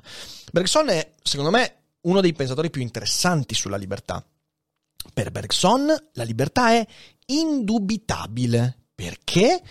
Perché la libertà deriva dal mio essere un intero, un tutt'uno. Allora, anche qui lettura e poi vi spiego che cosa, che cosa, intende Bergson con questo. Poi ricordatevi che c'è anche la monografica che io ho fatto qualche tempo fa eh, su, su Bergson, circa un anno e mezzo fa. Allora, eh, scrive Bergson. L'io, l'io, quindi uh, l'apostrofo io, infallibile nelle sue constatazioni immediate, si sente libero e lo dichiara. Ma non appena cerca di spiegare a se stesso la propria libertà, non si percepisce più se non per mezzo di una specie di rifrazione attraverso lo spazio. Da qui un simbolismo di natura meccanicistica, ugualmente incapace di provare la tesi del libero arbitrio, di farla comprendere e di confutarla. Questo è un passo interessantissimo perché al tempo stesso attacca il determinismo e il volontarismo, quello del libero arbitrio. Bergson dice: La mia libertà è in un ambito che è inesprimibile. Io so intuitivamente di essere libero, ma quando cerco di farne un discorso, il linguaggio tradirà quell'aspetto perché o finirò per cadere in un discorso deterministico, Oppure finirò in un discorso volontaristico, libero arbitrio. Ma qual è? Qual è il punto che fa cadere questi due discorsi, secondo Bergson? Il fatto che nessuno dei due considera A, l'individuo, l'io, come il prodotto di una durata eh, unitaria e continua, appunto, come abbiamo detto, molto spesso ci consideriamo molto dualisti, res cogitans, res extensa, il corpo e la mente. Bergson dice, ma no, noi siamo il frutto di una durata, cioè noi siamo l'affastellarsi inesausto e indivisibile di tutte le nostre esperienze, sia nel corpo che nella mente. E quindi noi siamo inevitabilmente liberi perché quindi noi siamo una durata e non siamo suddivisi in momenti, ma in secondo luogo perché, e questo lo scriverà nell'evoluzione creatrice, eh, i deterministi e i volontaristi considerano il mondo fatto e finito e l'agire umano all'interno di un mondo fatto e finito che quindi inevitabilmente, secondo Bergson, sarà letto in modo sbagliato o in modo deterministico oppure difendendo il libero arbitrio. In realtà Bergson dice, ma no, non è così. La creazione è ancora in atto e noi siamo indubita- indubitabilmente liberi. Solo che quando cerchiamo di spiegarlo, questa è una soluzione un po' facile eh, di Bergson, quando cerchiamo di spiegarlo non riusciamo a dirla questa cosa, che in parte è anche vero se ci pensate, eh? però vabbè, lì potrebbe essere molto criticato perché sì, effettivamente eh, è una soluzione un po' di comodo, e allora, finita questa seconda immagine, io sto fondendo, ma poi ce n'è anche una terza, direi di tornare alla chat. Allora, andiamo a vedere la chat, andiamo a vedere la chat. Uh, c'è Yaki, Dale, che ha fatto un ride con 320 persone. Ma grazie mille, grazie mille. Ciao a tutti e benvenuti. Ciao a tutti e benvenuti e brava Bonnie che ha regalato l'abbonamento a Yaki Dale. Grazie mille caro, grazie. E no, Lelouch, no, alla fine delle monografiche non apriamo la chat vocale. Eh, no, impossibile. Eh, ringrazio tutti quelli, siete numerosissimi, i nuovi abbonati, CB Spinoza, Der Erkonig, eh, Piccio, Cerere, Nemilson Official. Grazie mille per gli abbonamenti. Grazie mille per gli abbonamenti. Allora, andiamo a leggere qualche domanda. Sono tante e ne prendo qualcuna. E grazie sempre a Bonnie per avermele, eh, avermele girate. Allora, domanda di Jaco Storbreak. Dice, non credi che il libero arbitrio vacilli anche quando si parla di libertà morale? Io credo che molte delle nostre azioni siano provocate anche dalla paura di ritorsioni della coscienza.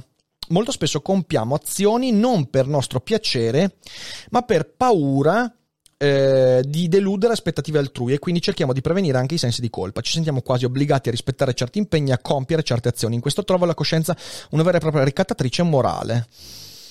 Ma sì, cioè, tu stai soltanto dicendo, stai soltanto aggiungendo un altro aspetto che concorre al nostro agire.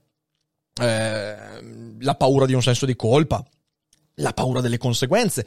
Il punto è, quando tu sei consapevole del fatto che nel tuo agire c'è anche quella paura, forse come ti direbbe per esempio Bergson, tu ti stai in parte liberando di quella cosa, cioè tu puoi permetterti di prendere una scelta. La metto meglio. Finché io non sono consapevole che le mie scelte dipendono anche dalla paura di deludere qualcuno, non sarò libero perché sarò inevitabilmente spinto ad agire in quel senso e quindi sarò determinato da qualcosa di cui non sono consapevole. Ma se me ne rendo conto, se mi rendo conto che nel mio agire c'è anche quell'aspetto, la prossima volta potrei fermarmi e dire aspetta un attimo, ma sto scegliendo per paura delle conseguenze? E se sì o se no, mi sta bene? Quindi quello di cui tu stai parlando è che il nostro cervello ti permette di ampliare la tua consapevolezza di fronte ad alcune concause che ci determinano. Ora, ben lungi dall'essere la prova del libero arbitrio questo, è però l'idea che in realtà la scienza non ha tanto dimostrato, come si diceva prima, la non esistenza del libero arbitrio, ma ci ha dato ulteriori spunti per essere più lucidamente liberi. Nel Novecento abbiamo scoperto eh, i disturbi psichici.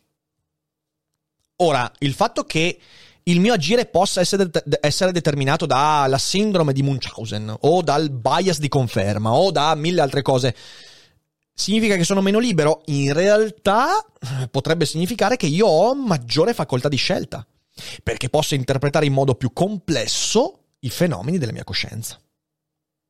Questo secondo me è. Eh, Rising Fart dice: I pensatori del passato pensavano a Dio come concetto e non come entità? Eh, beh, dipende, dipende. Allora, ti direi che i filosofi credo abbiano pensato tutti a Dio come ad un concetto. Non credo che alcun filosofo abbia pensato a Dio come al vecchio seduto su uno scranne con la barba lunga. Eh, di questo sono abbastanza convinto. Ehm, quindi sì, cioè, tutti come concetto. Eh, Riccardo del Torre dice il problema del libero arbitrio è il problema della coscienza. Cosa pensi di John Searle? Beh, penso che sia un, un, pensatore fantastico e purtroppo non l'ho inserito questa sera nella, perché uno dei quei mille pensatori che avrei voluto mettere ma che non ho messo per problemi di tempo, eh, però sicuramente, sicuramente molto molto interessante. Ne ho parlato qualche tempo fa anche. Dylan Gog, non pensate che l'idea che siamo tutti, tutti liberi non sia altro che un lascito del contesto socioculturale in cui l'Occidente si è evoluto negli ultimi secoli, ovvero il liberalismo? E con questo voglio intendere, siamo sicuri della realtà concreta del liberalismo oppure un dogma?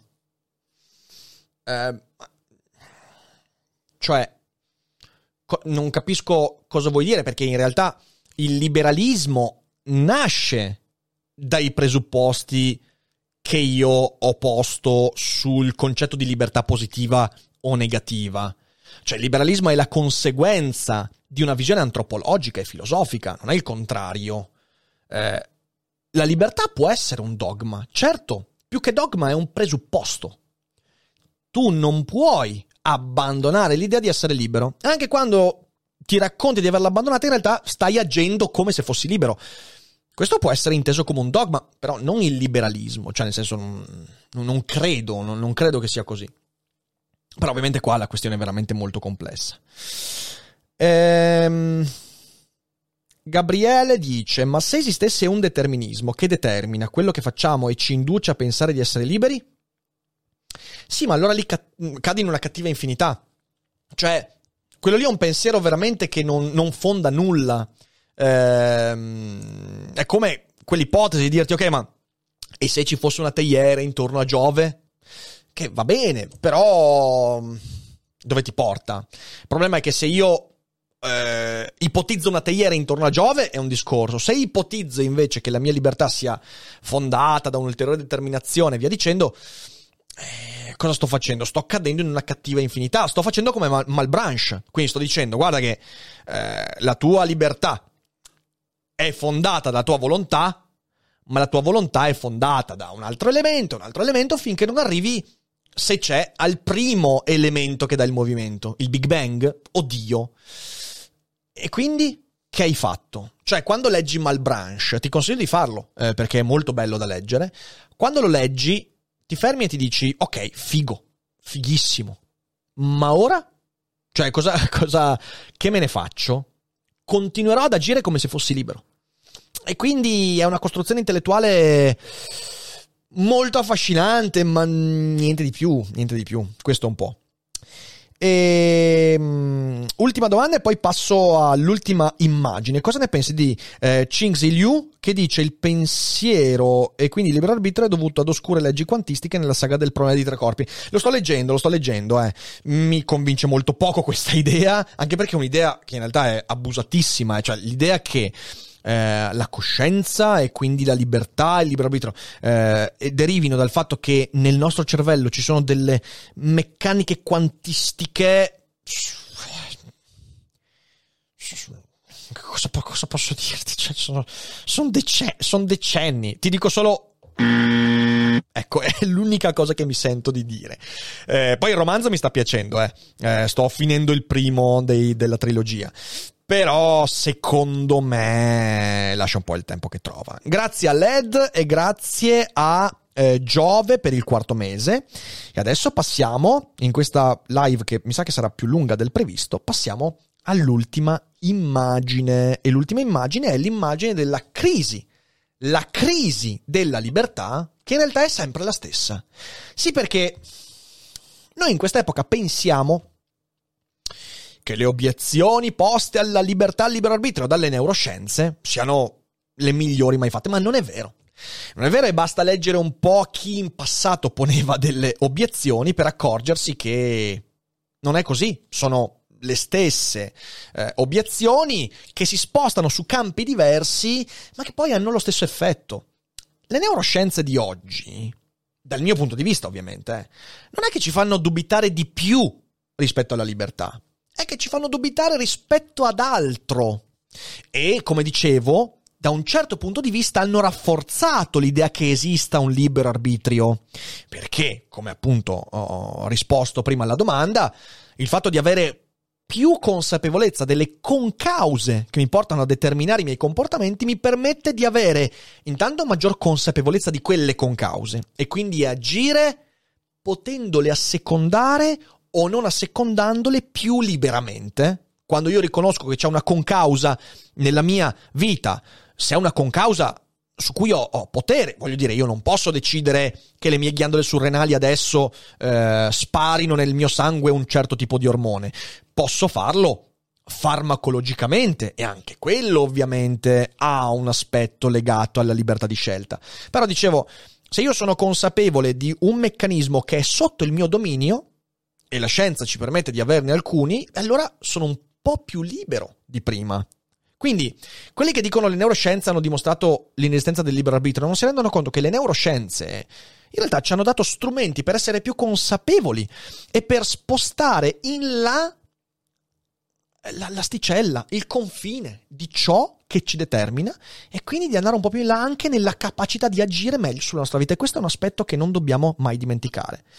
E in effetti, se noi andiamo a vedere le obiezioni che oggi le neuroscienze pongono di fronte al concetto del libero arbitrio, beh, ci accorgiamo che pensatori antichi hanno detto con strumenti e conoscenze diverse, però cose molto simili. Mi vengono in mente i miei amatissimi Marco Aurelio e Seneca, secondo cui la libertà è una facoltà negativa. Lo dicono entrambi, eh. Seneca nelle lettere a Lucilio dice, guarda che quando tu ti consideri libero, stai dicendo che cerchi di essere consapevole di una serie di concause che ti determinano, mm, ma tu cerchi di escluderle per individuare il punto su, in cui hai un po' di potere. E la stessa cosa Marco Aurelio dice, la libertà in fin dei conti mi è data dal riconoscimento di ciò che è il mio potere e di ciò che non è il mio potere. E quindi io sono libero negativamente per esclusione. Non sono libero di una serie infinita di cause, ma poi alla fine per esempio nella comprensione di queste cause, nell'agire in conseguenza alla conoscenza, consapevolezza di queste concause, io posso dirmi libero. Ricordiamoci che lo stoicismo si fonda proprio sul pensiero che la, la felicità sta nel riconoscere quelle cose su cui hai potere e agire su quelle accettando quelle su cui non hai potere, che sono molte di più. Ma la libertà è negativa, va per esclusione questo, questo, questo, questo, questo, questo, questo, non sono cose che decido liberamente, ecco però questo sì. E allora su questo io cerco di allenarmi. Come gestisco il tempo, come comunico, come intendo la politica, come mi relaziono alle persone che fanno parte della mia vita, tutto quanto. Infatti, i pensieri di Marco Aurelio per me sono un grandissimo esercizio di retorica della libertà. Usare il linguaggio per ampliare la propria libertà di capire ciò che voglio esprimere e di conseguenza quello che voglio fare laddove posso decidere di fare qualcosa. Straordinario, leggetelo.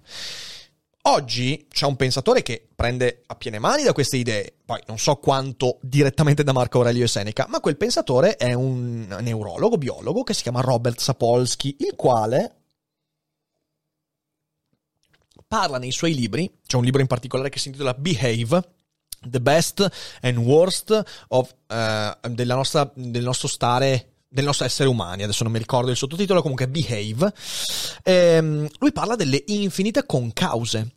Cos'è che dice lui? Lui dice, quando io vedo qualcuno che si comporta in un certo modo, un tizio che tira un cazzotto sul naso a un altro, una donna che eh, picchia sua figlia, oppure qualsiasi cosa, un ragazzino che spara perché si sente in pericolo, eh, dov'è che metto la libertà?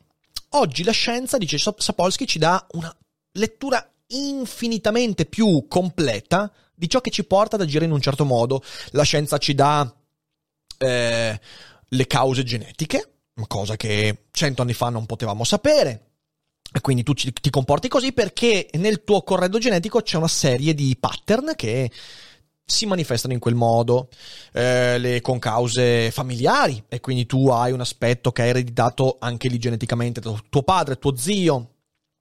Poi le scienze sociali ci dicono che noi ci comportiamo in un certo modo perché la cultura ci ha formato così, perché il contesto, perché gli eventi. Poi le cause psicologiche, quindi non so, disagi, traumi desideri, repressioni, eh?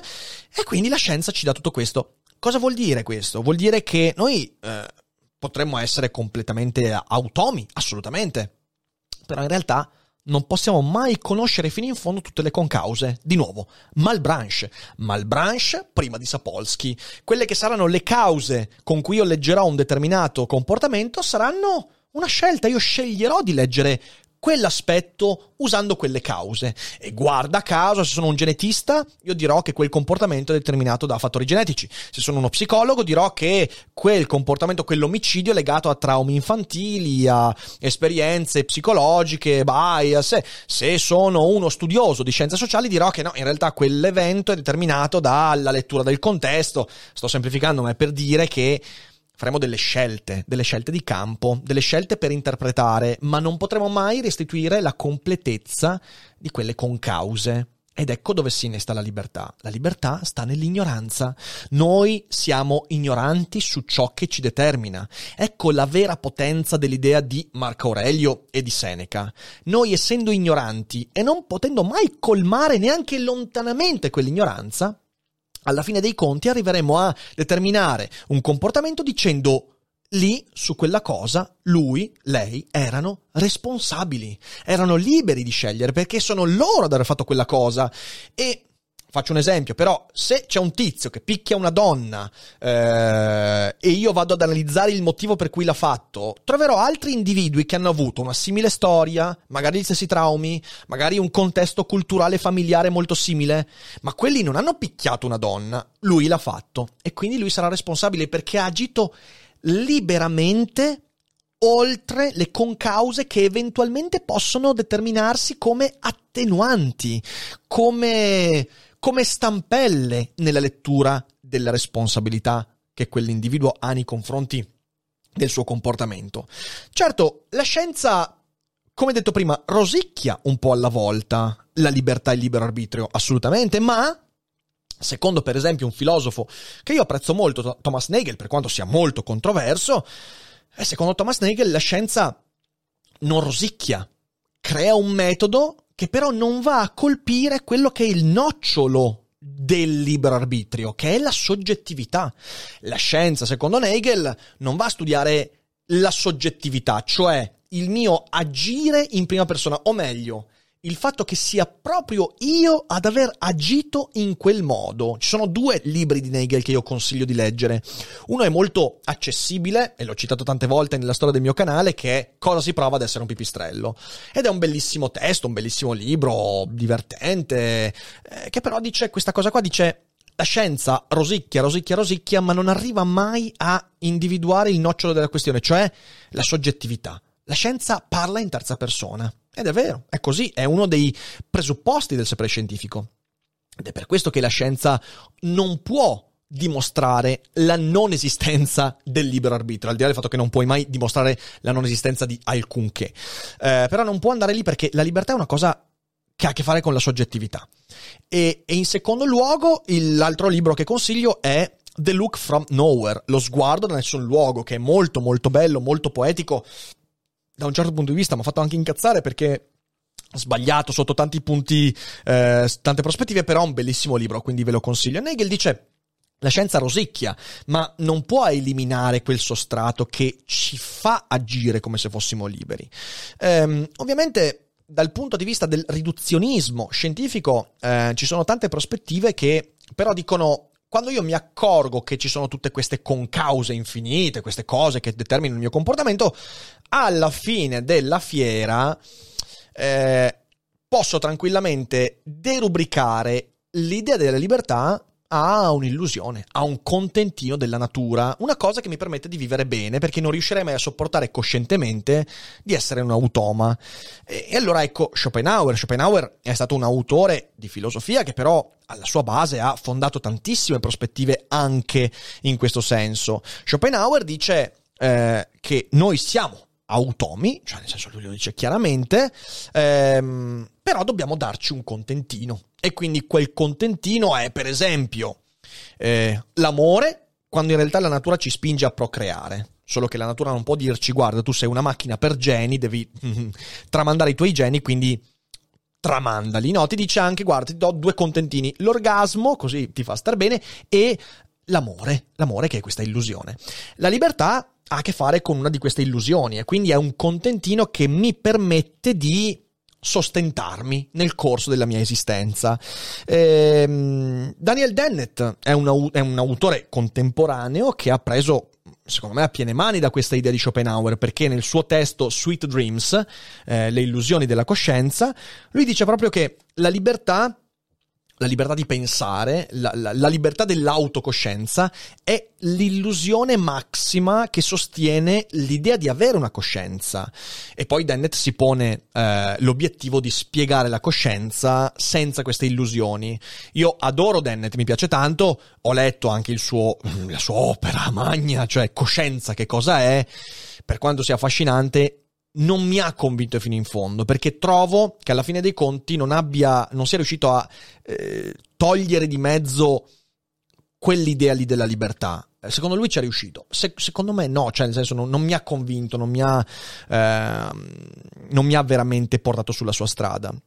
Un altro autore che eh, nel mondo contemporaneo ha parlato molto di questo è Richard Dawkins. Eh, beh, il gene egoista e l'orologiaio cieco sono i due testi cardine di questa visione e, e l'idea anche lì è un'idea che prendendo forme contemporanee, quelle della genetica e della biologia evoluzionistica, però esprime un'idea molto molto antica. Siamo guidati da un genio maligno. Siamo guidati da qualcosa che ci dà un fine che però a noi è nascosto e quel fine è replicare i nostri geni. Eh, le diatribe che emergono eh, da questa idea, il genio, genio egoista soprattutto è, è un testo in cui la tesi di Dawkins è noi siamo macchine, anzi meglio, veicoli per i geni e il nostro lavoro è quello di far sopravvivere e tramandare i geni. E tutto quello che poi noi facciamo, l'altruismo, il, il, pessimismo, la filosofia, l'arte, è tutto volto in fin dei conti a questo.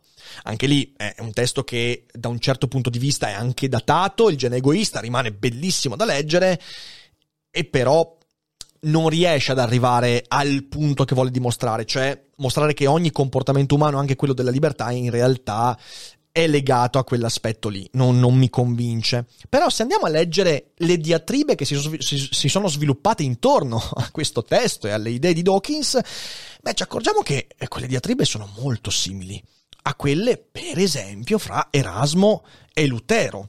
Io vi consiglio di leggere questi due testi se siete interessati al tema della libertà. Sono due testi bellissimi. Quello di Erasmo, il De Libero Arbitrio, e quello di Lutero, il De Servo Arbitrio.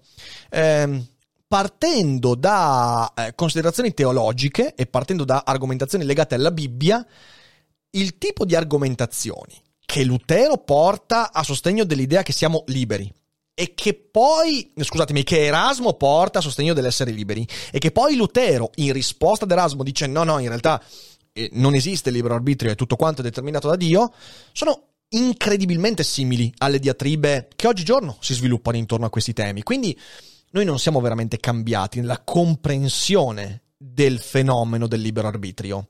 E questo è una roba su cui dovremmo sicuramente riflettere. Eh, leggetele perché sono bellissimi questi due testi e peraltro Erasmo scrive poi L'elogio della follia. E l'elogio della follia avrà una grande influenza nel corso della storia perché l'elogio della follia parte dal presupposto che la vera prigionia, al contrario di quello che dicevano Spinoza, Tommaso e tanti altri, non sta nella ragione, sta nella sragione, cioè sta nel fatto che la razionalità, anche quella scientifica, non può essere libera.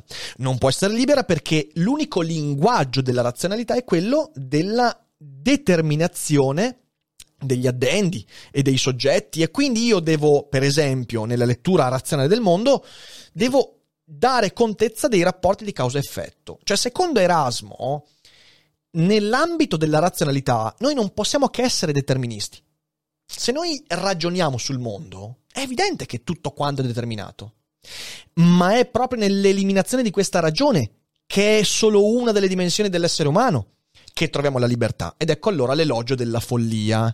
E quell'elogio della follia troverà grandi eredi da De Sade, che parlerà moltissimo di questo quando discuterà del libertinismo, fino ad Aldous Huxley, secondo cui nelle porte della percezione la vera libertà sta nell'eliminazione delle costruzioni, delle gabbie della razionalità, e lui lo diceva attraverso gli stupefacenti, ricordiamoci che insomma Huxley è morto e l'ultimo suo desiderio è quello di eh, farsi iniettare una dose di LSD per finire e morire nell'allucinazione che non era un'allucinazione ma era la vera verità.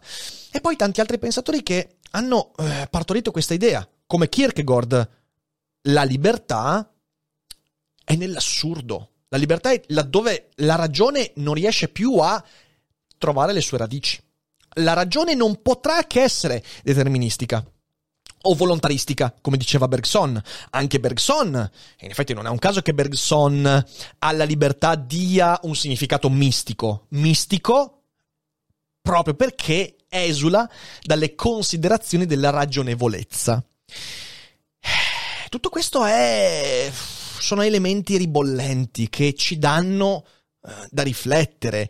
Ora, se volessimo concludere, dovremmo andare a guardare i risultati proprio più eh, più, più, più recenti, quindi la considerazione della mente come di un algoritmo estremamente complesso che è un presupposto, eh, perché noi non sappiamo veramente la mente che cosa sia. Eh, di nuovo, Bergson eh, diceva che la mente non sta nel cervello, eh, ma non perché lui non fosse un fisicalista. Bergson dice la mente è una cosa estesa, è in tutto il corpo, e io potrei aggiungere che la mente è molto più del nostro corpo, ma non perché sia spirito, ma perché la mente è strumenti che usiamo, la mente è conversazione in virtuale, la mente è la cultura di riferimento, la mente è un elemento esteso. E quindi se è un algoritmo, campa cavallo a provare a scrivere quell'algoritmo. Quindi la mente è qualcosa di molto esteso.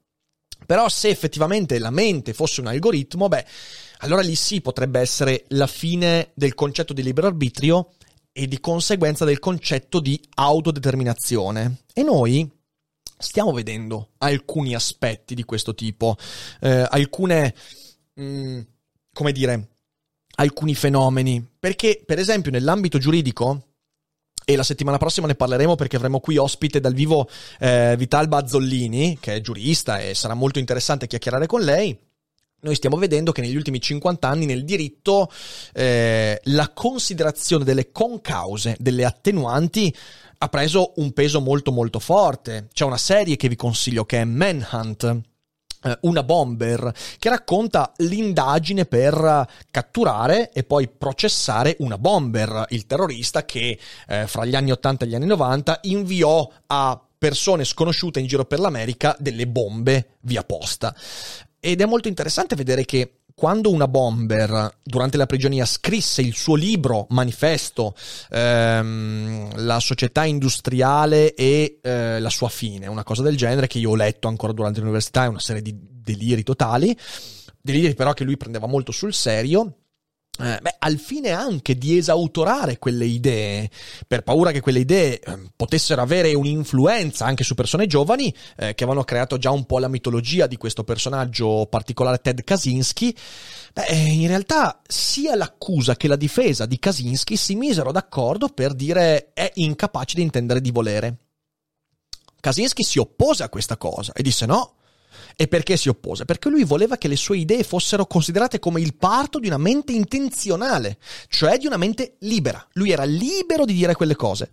Il più grande attacco che si sia fatto alle sue idee è quello di dire no, sono le idee di un matto, di un folle, quindi di qualcuno che le ha partorite semplicemente perché era spinto da elementi non liberi. E, e, quindi questo porta a un grande attacco al concetto di autodeterminazione. Quanto possiamo autodeterminarci? E insomma, ci sarebbero, avete capito, ci sarebbero altre milioni di cose da dire perché sono riuscito soltanto a darvi un piccolo barlume di quelli che sono i temi intorno al concetto di libero arbitrio e io vedo che siamo alle 11.10 di sera e siamo ancora 700 persone in live, quindi che figata. Eh, vorrei concludere dicendo come la penso io. Uh, io vi ho esposto una serie di autori e di pensatori che tutti quanti hanno concorso a costruire la mia idea della libertà. Io sono una persona che adora il concetto di libertà e lo fa proprio nella sua quotidianità, pur essendo convinto che noi siamo determinati. Io sono un determinista, ma sono un determinista un po' atipico. Io sono un determinista molto vicino a quello che afferma Nietzsche. Sono una persona convinta che noi siamo determinati perché l'universo è materialmente molto rigido e noi siamo fatti di particelle e di queste particelle non, ho, non solo non posso guidarle, ma non ho neanche la minima consapevolezza e le interazioni fra me e il mondo sono sicuramente determinate da una buona parte di relazioni che non competono alla mia capacità decisionale. Dall'altra parte però credo fermamente che io sia capace di riconoscermi in quello che avviene. E allora c'è quella frase di Gilles Deleuze che io amo molto. Che cos'è essere morali? Essere morali è essere all'altezza di quello che mi accade. Cioè, la mia vita accade prima che io possa deciderlo. I miei pensieri emergono nella mente sempre qualche millisecondo prima rispetto alla mia consapevolezza. Noi lo sappiamo, la neurobiologia ce l'ha mostrato. Significa che sono un automa? No. Significa che posso agire di conseguenza. E agire di conseguenza significa essere all'altezza di questa cosa che mi succede, che chiamo vita. Mi innamoro di qualcuno. Non posso decidere di essermi innamorato. Non posso cancellare. Non posso valutare la convenienza. Mi sono innamorato. Ho fatto un incidente stradale. È capitato. Ho fatto del male a qualcuno. È capitato. La mia responsabilità sta nel modo con cui intendo questo aspetto. E allora lì arriva Nietzsche è vero che viviamo in un eterno ritorno. È vero che il tempo è ciclico. Io credo che sia la cosa più probabile del mondo, che il tempo sia ciclico e che questa cosa, questa live l'abbiamo già vissuta infinite volte. Sono abbastanza convinto, faccio questo atto di fede. Ciò non mi esenta dall'essere presente a me stesso. Ecco, per me la libertà sta qui. La libertà è essere presente a quello che mi accade non lasciare che gli eventi della mia vita scorrano passivamente. Prenderli in mano e pur sapendo di non averli determinati perché già sono avvenuti e avverranno esattamente così, dirmi io sono questo e non perdo tempo a sprecare questo o a pensare di voler essere da un'altra parte. Questa per me è la libertà. E ovviamente, raga, ho 34 anni, quindi la libertà, prima di riuscire a capirla fino in fondo, ce ne passerà di tempo. Però a oggi questa è la mia immagine della libertà. E all'interno di questa immagine ci sono più o meno tutte le cose che vi ho detto. E spero di avervi portato dei pensieri edificanti durante questa live. E adesso, prima di chiudere, come promesso, leggiamo qualche domanda. Dai, leggiamo qualche domanda Grazie all'Amantide Podcast che ha fatto un ride, grazie a Elioso per i beat, grazie all'Accademia dei Pugni per il ride, grazie mille, benvenuti. Scusatemi se, eh, se, se non ho ringraziato in tempo per il ride, ma sapete, io durante le, le, le, eh, queste cogitate sono sempre molto molto catturato e non posso, non posso leggere la chat, altrimenti mi distraggo. Siamo destinati ad essere ciò che siamo. Eh, sì, credo di sì, credo di sì, supereroe. Allora, andiamo a vedere qualche bella domanda. Eh, saluto tutti quelli che sono entrati. Eh, grazie mille per essere qui con noi. E allora, allora, andiamo a vedere. E Rabe dice: Se il nostro cervello è fatto di atomi che seguono le leggi della fisica, non c'è spazio per il libero arbitrio. Libero arbitrio vorrebbe dire che il tuo io modifica la fisica del tuo cervello. Ma no, non è così. Tu sei, forse perché sei un fisicalista duro e puro, ma la consapevolezza di osservare i fenomeni che ti compongono non è necessariamente la capacità di modificare eh, fisicamente il tuo cervello. Dopodiché, credo che non ci sia niente di male. Grazie Spazio Politico per il ride. Eh, non credo che ci sia niente di male nel, nel dire che nel cervello ci sia una facoltà che, grazie alla consapevolezza, riesce a modificare se stessa. Mm, non vedo perché dovremmo rifiutare questa idea. Lì c'è il cosiddetto emergentismo, cioè l'idea che la libertà sia una qualità emergente della complessità, e che non sia riassunta nelle parti che la compone, un po' come eh, nelle singole formiche non c'è il formicaio, nei singoli neuroni non c'è la coscienza, la libertà. Non c'è nulla di male nel pensare che il cervello umano abbia sviluppato una tale complessità da manifestarsi in una consapevolezza che riesce a intervenire su se stessa. Ci sono tanti neuroscienziati che questa cosa la studiano, quindi, boh, non è così terribile come idea. Piccola domanda di Dylan Gog. Per diventare quello che si è, come dice Nietzsche, dovremmo guardare a quello a cui ci interessavamo quando eravamo piccoli? Quando si è piccoli si è autentici e privi di paturnie. No, no, non credo. Eh, Nietzsche non porta avanti l'idea che non porta avanti una filosofia dell'autenticità.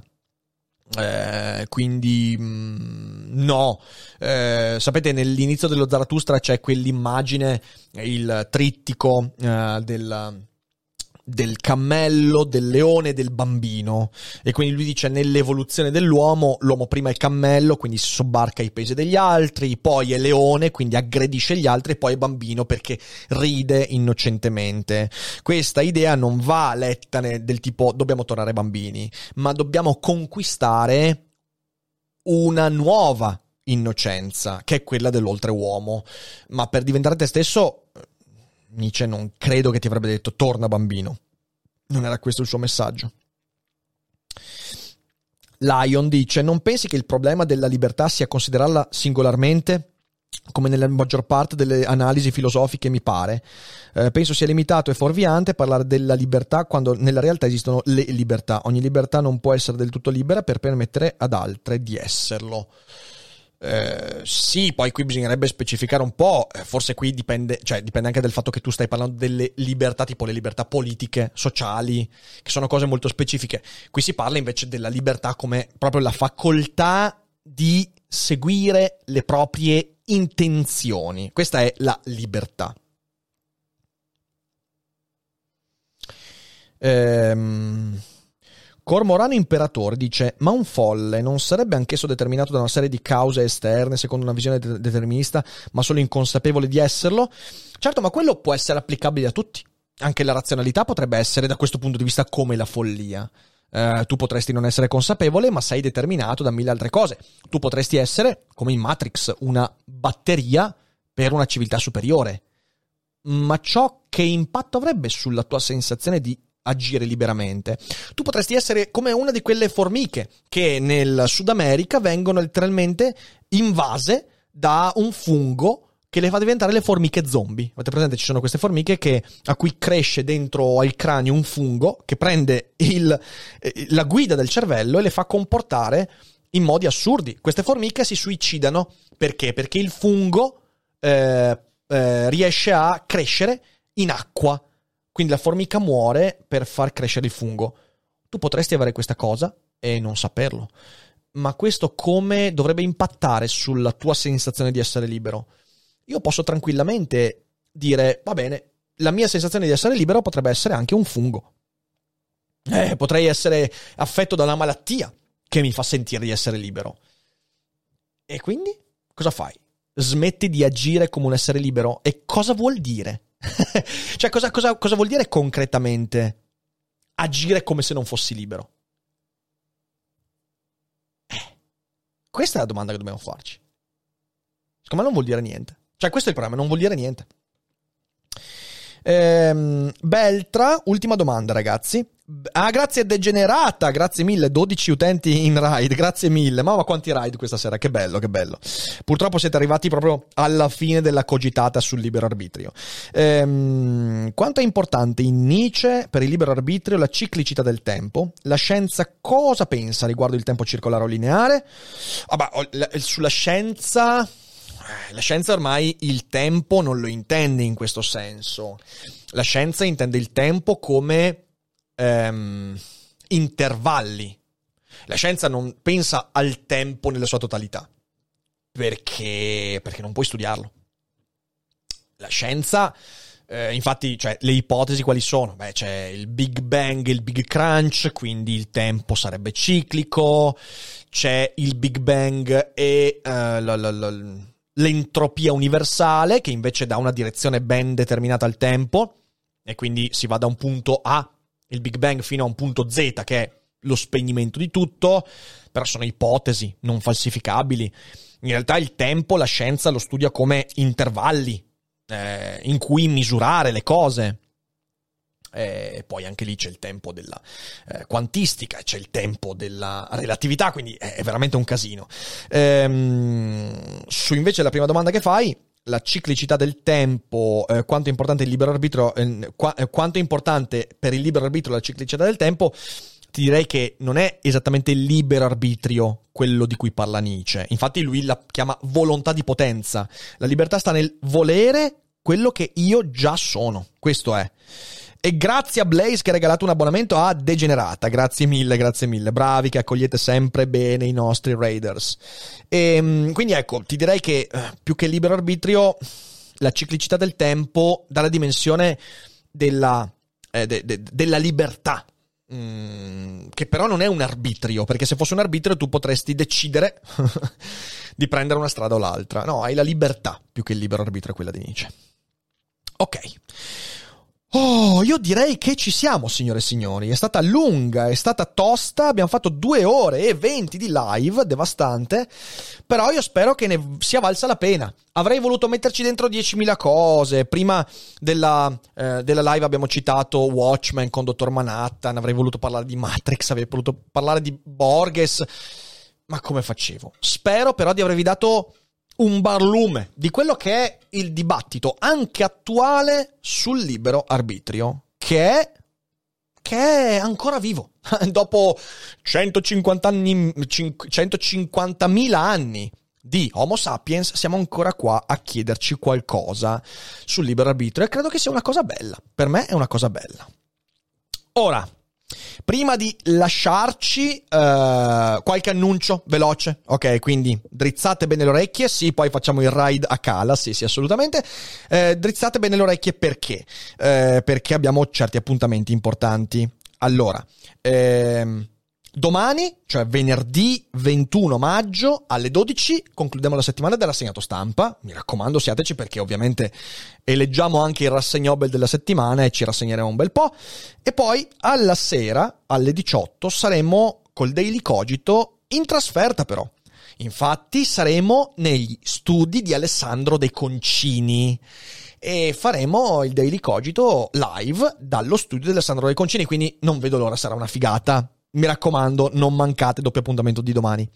Poi sabato alle 12 c'è sempre la live eh, di Ari in cui commenterà alcune opere eh, che avete mandato a lei via mail. Potete ancora mandarne. Se seguite su Instagram Ari, Ari Drizzo, potete mandarle vostri disegni, illustrazioni perché sabato in live le commenterà. Eh, grazie a Norval che ha appena regalato 5 abbonamenti. Grazie mille per il sostegno. Grazie mille. E poi alle 18 di sabato avremo ospite qui ai nostri Cogito Studios Andrea Biasci. Andrea Biasci, eh, fondatore del Project Invictus, personal trainer, esperto di alimentazione, sarà interessantissimo chiacchierare, quindi non vedo l'ora, non vedo l'ora. Blaze ha iniziato un coro, io non so che cosa sia il coro, non so cosa sia il coro eh, lo special cogito è finito, meditate in pace. Ah, ok, ok, ok, bello, bello. È una nuova funzione di Twitch, perfetto. Non, non, non avevo capito. Grazie Blaze per sperimentare nuove cose. Eh, quindi anche sabato tanta roba e poi domenica Dufere Boldrin alle 18. Adesso io concludo e eh, però voi non andatevene perché facciamo anche il ride a Cala. Quindi io vi ringrazio tanto per essere stati con noi. Eh, ci vediamo domani. Se siete in differita, condividete la puntata, fate conoscere Daily Cogito a quanta più gente possibile perché dobbiamo combattere la zombificazione. E non dimenticate che non è tutto noia ciò che pensa. Ciao!